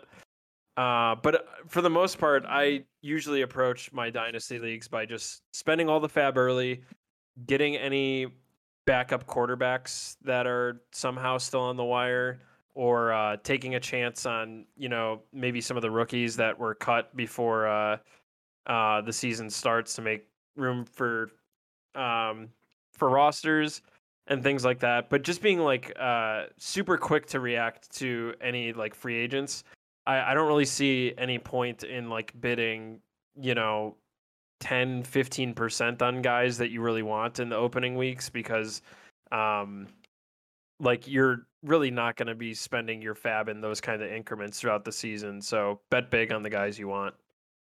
I that definitely lines up with my experiences on spending Fab too, in terms of like the guys who are gonna be like Raheem Mostert or whatever, or Elijah Mitchell. Those are the guys that you can get in week one and two. And then the ceiling is just so much lower after that. Like they're Mm. the guys who don't earn it right away. I think. Right. There might be like a guy like kind of going into the playoffs that you can get and like you better be the guy who still has, you know, 80% of your fab then, but I'd rather take those bets at the beginning of the season than kind of wait around to see who can emerge. But I feel like uh, a lot of the guys that are worth having long term break out early, whereas the guys that break out late are because of injuries and stuff like that, where they happen to get an opportunity, but then they're going to have that competition from the guys starting over them late. Right. And I, I Um, think those guys that like do emerge later on are like are the kind of guys like anybody who's sitting there that that you can get in like week 8, you can scoop up basically for free at other points in the season if you're super savvy and paying attention. Um but you're not going to be able to go back and scoop up those guys that were you know rostered in the beginning of the season. And Demuse, you can unmute yourself for a second here. We won't uh, we won't copy here. But uh, but uh, Uh, what do you got? Uh, I, I don't know if anything too long. You know, I just uh, I- I'm pretty big on you know best ball for dynasty. Um, you know, just best ball setup, but allowing waivers and trades. Um, but I just for for one thing, the setting rosters is annoying. I think that's a annoying and not the most fun experience. Um, but also, I feel like that's I, I feel like best ball removes an element that I think is more linked to luck from the uh, just just from the dynasty experience, and that's with um, sort of setting rosters. And I think it just focuses much more on your ability to draft players. And so, yeah, you know, I mean, I, I stand it. I, I I love dynasty best ball. I I probably won't try to do another normal dynasty league again for a bit. Uh, but yeah, that's sort of where I sort of stand on that. All right, we are uh running close to the end here. Let's uh wrap through these last ones here. This one is from Nick again. Uh what do you think your edges in fantasy and uh, what gaps do you feel that you have uh, in your fantasy game that you have to fill? For me, I don't really react to the news. Um so I tend to not stumble into to a lot of those overreaction trades. Um, this also causes a gap in my game where I miss out on a lot of breakouts. But in general, I just like to zig when other people zag. Uh, zero RB has become a very big thing, so I now have a ton of running backs. Um, I just try to grab value where I can. I think uh, my edge is like, I, I mean, I'm not kidding when I say that I'm mostly just on vi- like a vibes kind of guy. I remember in 2016 when when we started my league, I saw one game. It might have been a preseason game or it might have been a regular season game where uh, undrafted rookie Robbie Anderson caught one ball, and I was like, that was a sick catch. So at like three in the morning, I like searched his name. This was before I was part of the server, and like Dynasty was far less popular then. But I found one article that was uh, at like three in the morning that said Robbie Anderson could be a thing.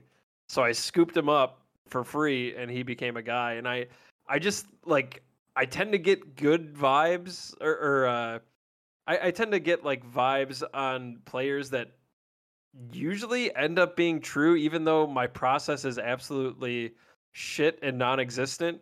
Like after, it, was it Juju's rookie year where he had the fifteen hundred yards? Um, it was, I think it was his sophomore year. Was it his sophomore year? Anyways, he was like a super, you know, young, really young receiver that had broken out, obviously. And I looked at him and I was just like, I just, I don't think that he's to be a thing. And I never had any shares of Juju, but like that, that vibe ended up panning out. I thought the same thing with Wentz after his MVP campaign. Um, I, you know, I really don't like Wentz and I think it's fun to meme on that. But I, I just had those vibes about him. Um, trying to think about anybody else who like I had it for. I traded Brandin Cooks like when he had his peak season for one pick that turned out to be Christian McCaffrey, which ended up getting me a championship. Um, I don't know, just stuff like that. Uh, I think my vibes are my edge. Uh, the gaps are obviously anything that is fundamentally sound. Fair enough. I, I, I'm a pretty big vibe guy too, honestly. Um, I, I think I, I think my my main edge is extremely specific in that I think I know more about what's going on with the Bills than most people. I would agree with that. And that led to me owning a lot of Emmanuel Sanders last year, which worked out for a few weeks, I guess. Yeah, Uh, I'm starting to know a lot more about Bill, the Bills than most people too because of you. That's led me to own a lot of Devin Singletary this year. That's led me to own a massive amount of Isaiah McKenzie this year. But I think in a more general sense as well, I, I I think the best edge that I have that's not specific is just resource allocation. And I think part of that is being having TDM as a resource and having a lot of people to talk to as a resource just because I think it's made a massive difference in how I play fantasy in how I sort of understand different players, just being able to talk out what I'm thinking with other people who are also sort of like minded or also sort of know a lot about Dynasty. I think that's a pretty big help. Uh, I, I, this might not be a specific answer to the question. This might be more of like a what do you do at worst at fantasy? Um, but I'm, I think I'm extremely risk averse. Um, I think that's something that sort of carries a bit from who I am as a person and just really gets magnified in in Dynasty. But I tend to not pull trades when I probably should. Um, and I think that sort of burned me before. Is really just not buying on people I should, or even people I have good vibes about, just because I didn't want to take the uh, chance of losing out. Absolutely. Solo, let's wrap this one up here and uh into the last couple topics. Yeah, edges are an interesting topic always, and I think, I think as I, it's my edge has changed as I play Dynasty, right? And like at one point, I was super into like, okay, like how is this team constructed, and how does this owners' tendencies and you know do they tend to like you know I used to play against people right? Um, and I, I think as I got into more leagues I kind of switched to players um, what kind of players I thought would do really well what kind of pros like what kind of those types go well. And now I think my edge is a lot more like synthesizing information in a way like I pick up mo- like you know knowing how to weight everything that comes in because a lot of people are doing the research now that you don't need to be you know doing your own to get ahead i don't think. And so a lot of the time it's like how do you weight this information that comes in? PFF you know really likes these players as prospects. Um you know alvin nicker really like these guys as analysts. The, you know just kind of grabbing all of that information you know there's twitter there's rankings just kind of understanding how to put all that together um, I think is where the edge kind of happens now. Um, and knowing to wait, knowing how to wait, you know, new information as it comes in, um, is something that I think a lot about.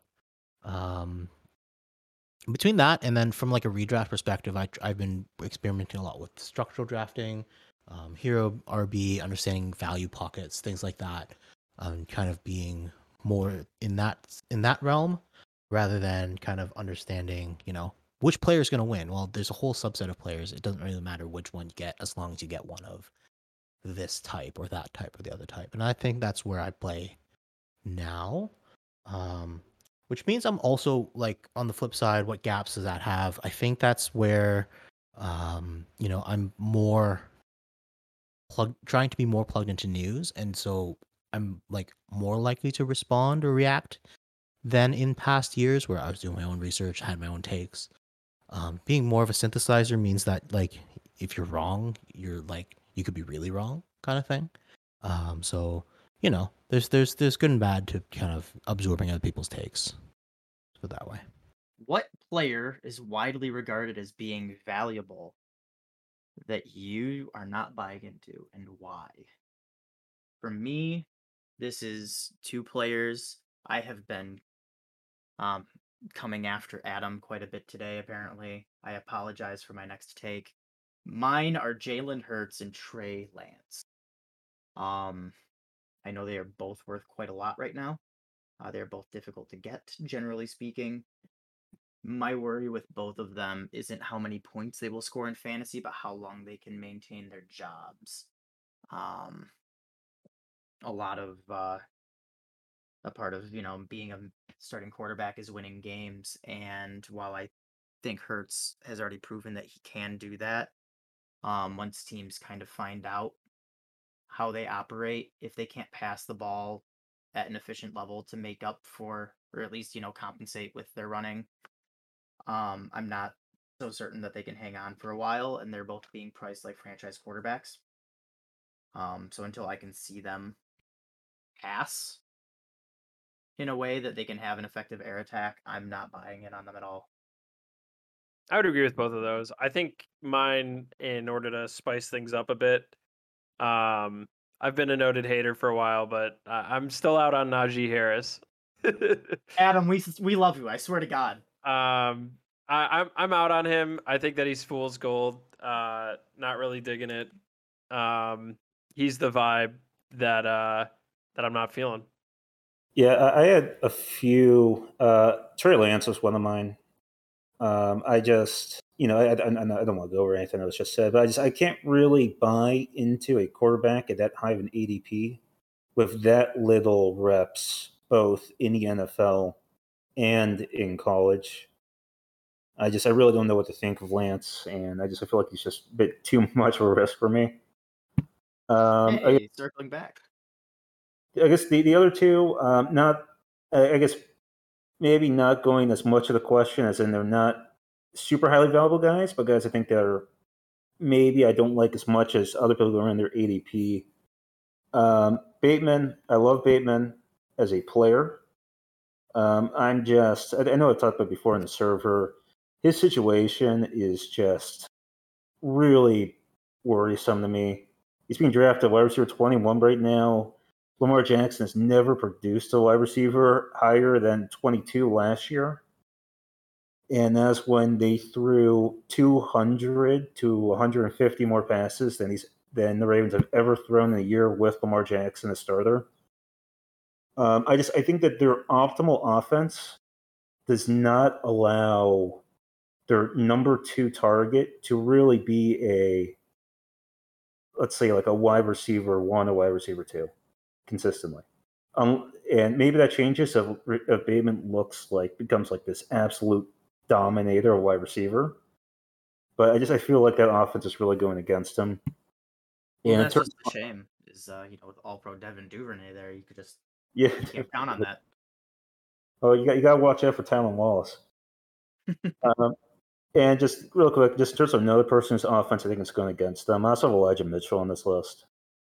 I'm out on him too. I would agree with that. Uh, you know, he's got injury. First, he's got injury issues. Then, you know, he's got two complete zeros in things that I like to sort of look at in running backs, and that's a he is just not a pass catcher at all. He got 19 targets. Uh, sorry, he got 20 targets, and he ended up catching 19 of those 20 targets. And that's pretty much because all of them were lobs behind the line of scrimmage. Um, but you're just talking about a guy who has zero pass catching usage. And I, I didn't know this, but you know, because San Francisco they, they scored a good amount um, last year in terms of touchdowns, uh, but they had the sixth least red zone visits last year as an offense. Uh, and I think part of that was that Elijah Mitchell, for a running back, one like was he a running back one last year? I think he was. I maybe a high running honestly don't know. But someone who's being drafted as like a running back too. Um, he was 36 in red zone rushes last year, which is god awful. Um, so just talk about someone who got zero red zone usage, zero pass catching usage. Um, and I just I don't know if that offense is that much better with Lance versus Jimmy G that that red zone usage is going to change. Uh, uh, obviously, you know San Francisco. I think since Shanahan has been a head coach, they have not had a running back, either running back one in back to back seasons, and I just feel like whether it's Davis Price or whether it's Jeff Wilson, that that streak could just continue. So I, I, I absolutely agree. I think a good like rule of thumb for them is like whatever running back on their team is like free, get them because their their value is almost like it's almost almost assuredly go gonna gonna rise. Whoever's right. at the top, sell them. Whoever's at the bottom, get them. And like I, I think the narrative is overblown of just like how mysterious they are with their running backs, but like historically that seems to be proven true under Shanahan, and I doubt that's not going to change this year. Um, and to answer your question, last season in half point PPR, Elijah Mitchell was 24th among running backs, but 12th in per game scoring. Right. Yeah, that makes sense. Because yeah, you know, I mean, that's just like it's just an everybody eats offense. You know, Jeff Wilson is going to have a game or two where he just balls out. You know, I'm sure we're going to see a JaMycal Hasty game. Well, of course. Um, but it's you know it's just it, it's not it's just, it, it's a running back offense that does not reward consistency, and Mitchell's injuries I think just really really compound that. I, I'm just I'm just not buying them. As we uh, segue here into our absolute last topics, I do like how Trey Sermon never came up. Um, and this one was asked by Yeet. What is the best trade you've ever made and the worst? For me, last year I traded Clyde Edwards-Helaire for two late first round picks. One was ended up being the champion pick, 14th overall, and one is going to be a first rounder next year, which should also be late. That is tied with in the deep league, which is a league that doesn't really matter. Silver's not in here. This poor guy. I uh, traded Parris Campbell and Darius Slayton to him for Diontae Johnson and a second round pick, which ended up being Antonio Gibson. On the flip that... side, so super that... inspiring trade right there. yeah, poor guy. He uh, gave up two first round picks basically for guys that don't even play for him.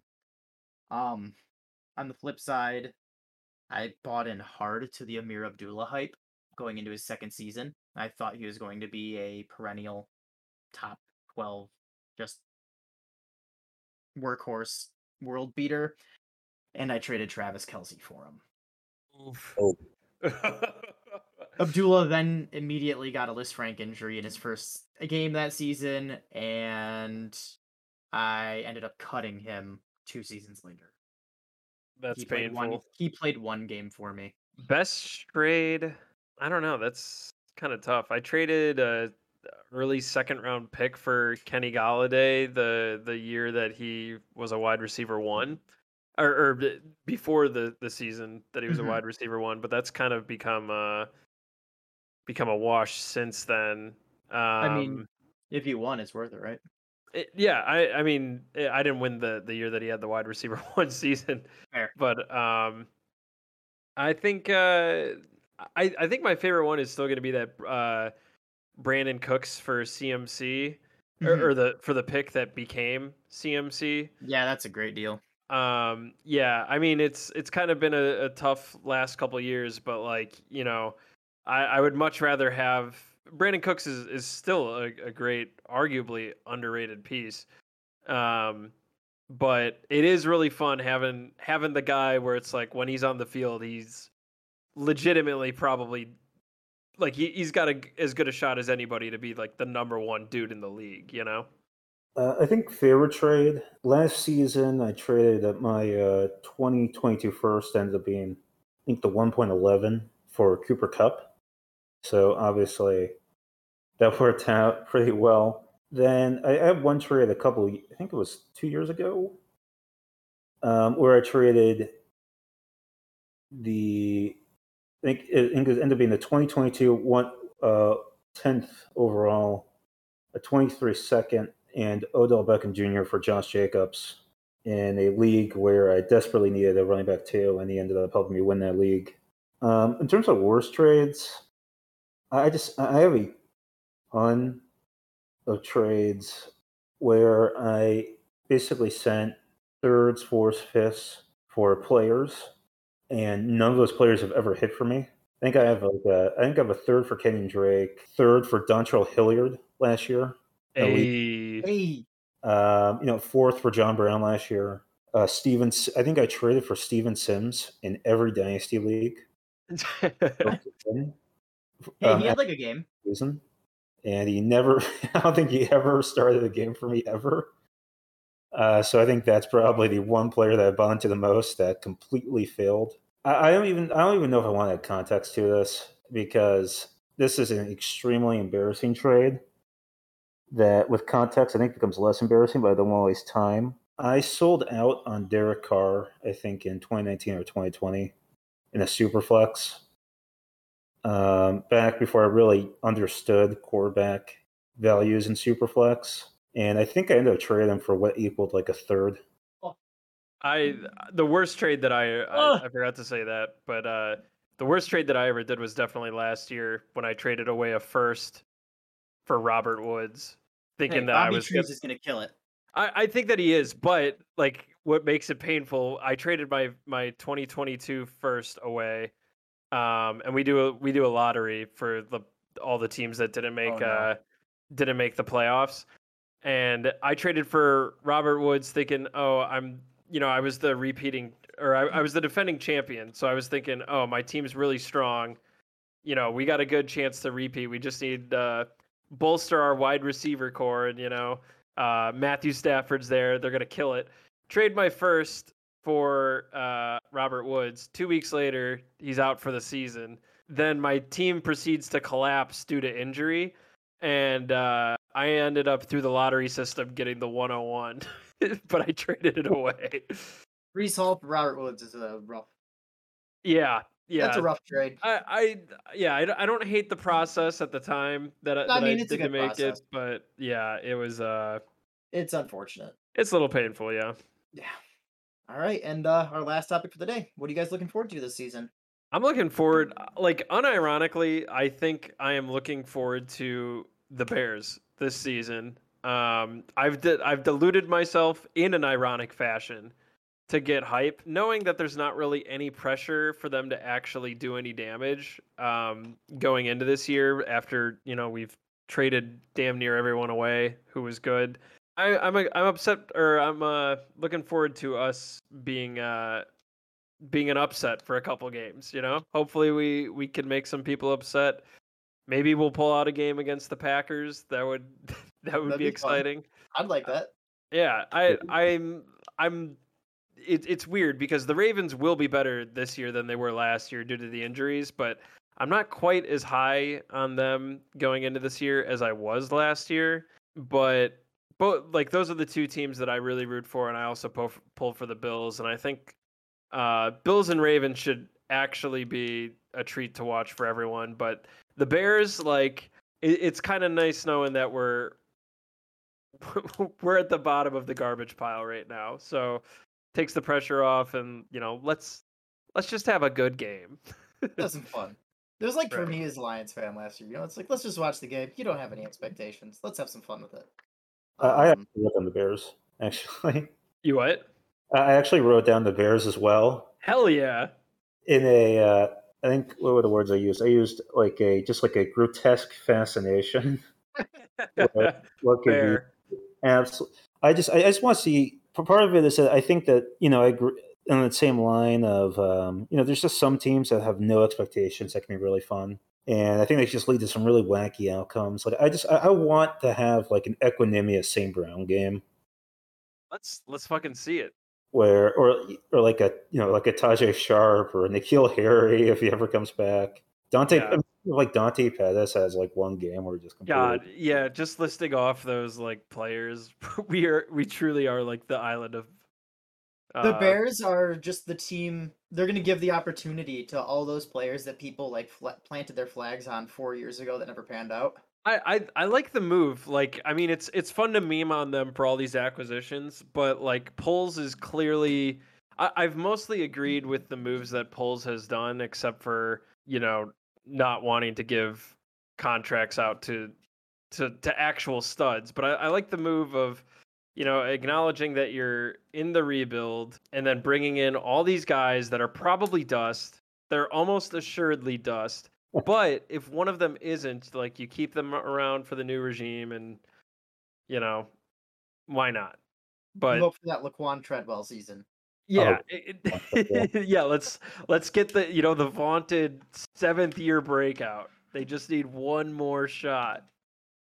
This is it. The Bears are going to be the ones to do it. They're the redeem team, baby. I am really looking forward to the Bears Falcons on November twentieth. God, that's gonna be That's- a mess. Where they're both already going to be eliminated. We're gonna get like the Nathan Peterman versus uh uh Felipe Franks uh game. I like both Felipe quarterbacks Franks are just gonna be injured. Converted to tight end. Did he? Yeah. Well, he'll have to go back to quarterback after all the Yeah, injuries, who's the backup for the Falcons? Or I Uh, guess it would be Ridder. uh yeah, it would be Ridder. Mariota's starting, obviously.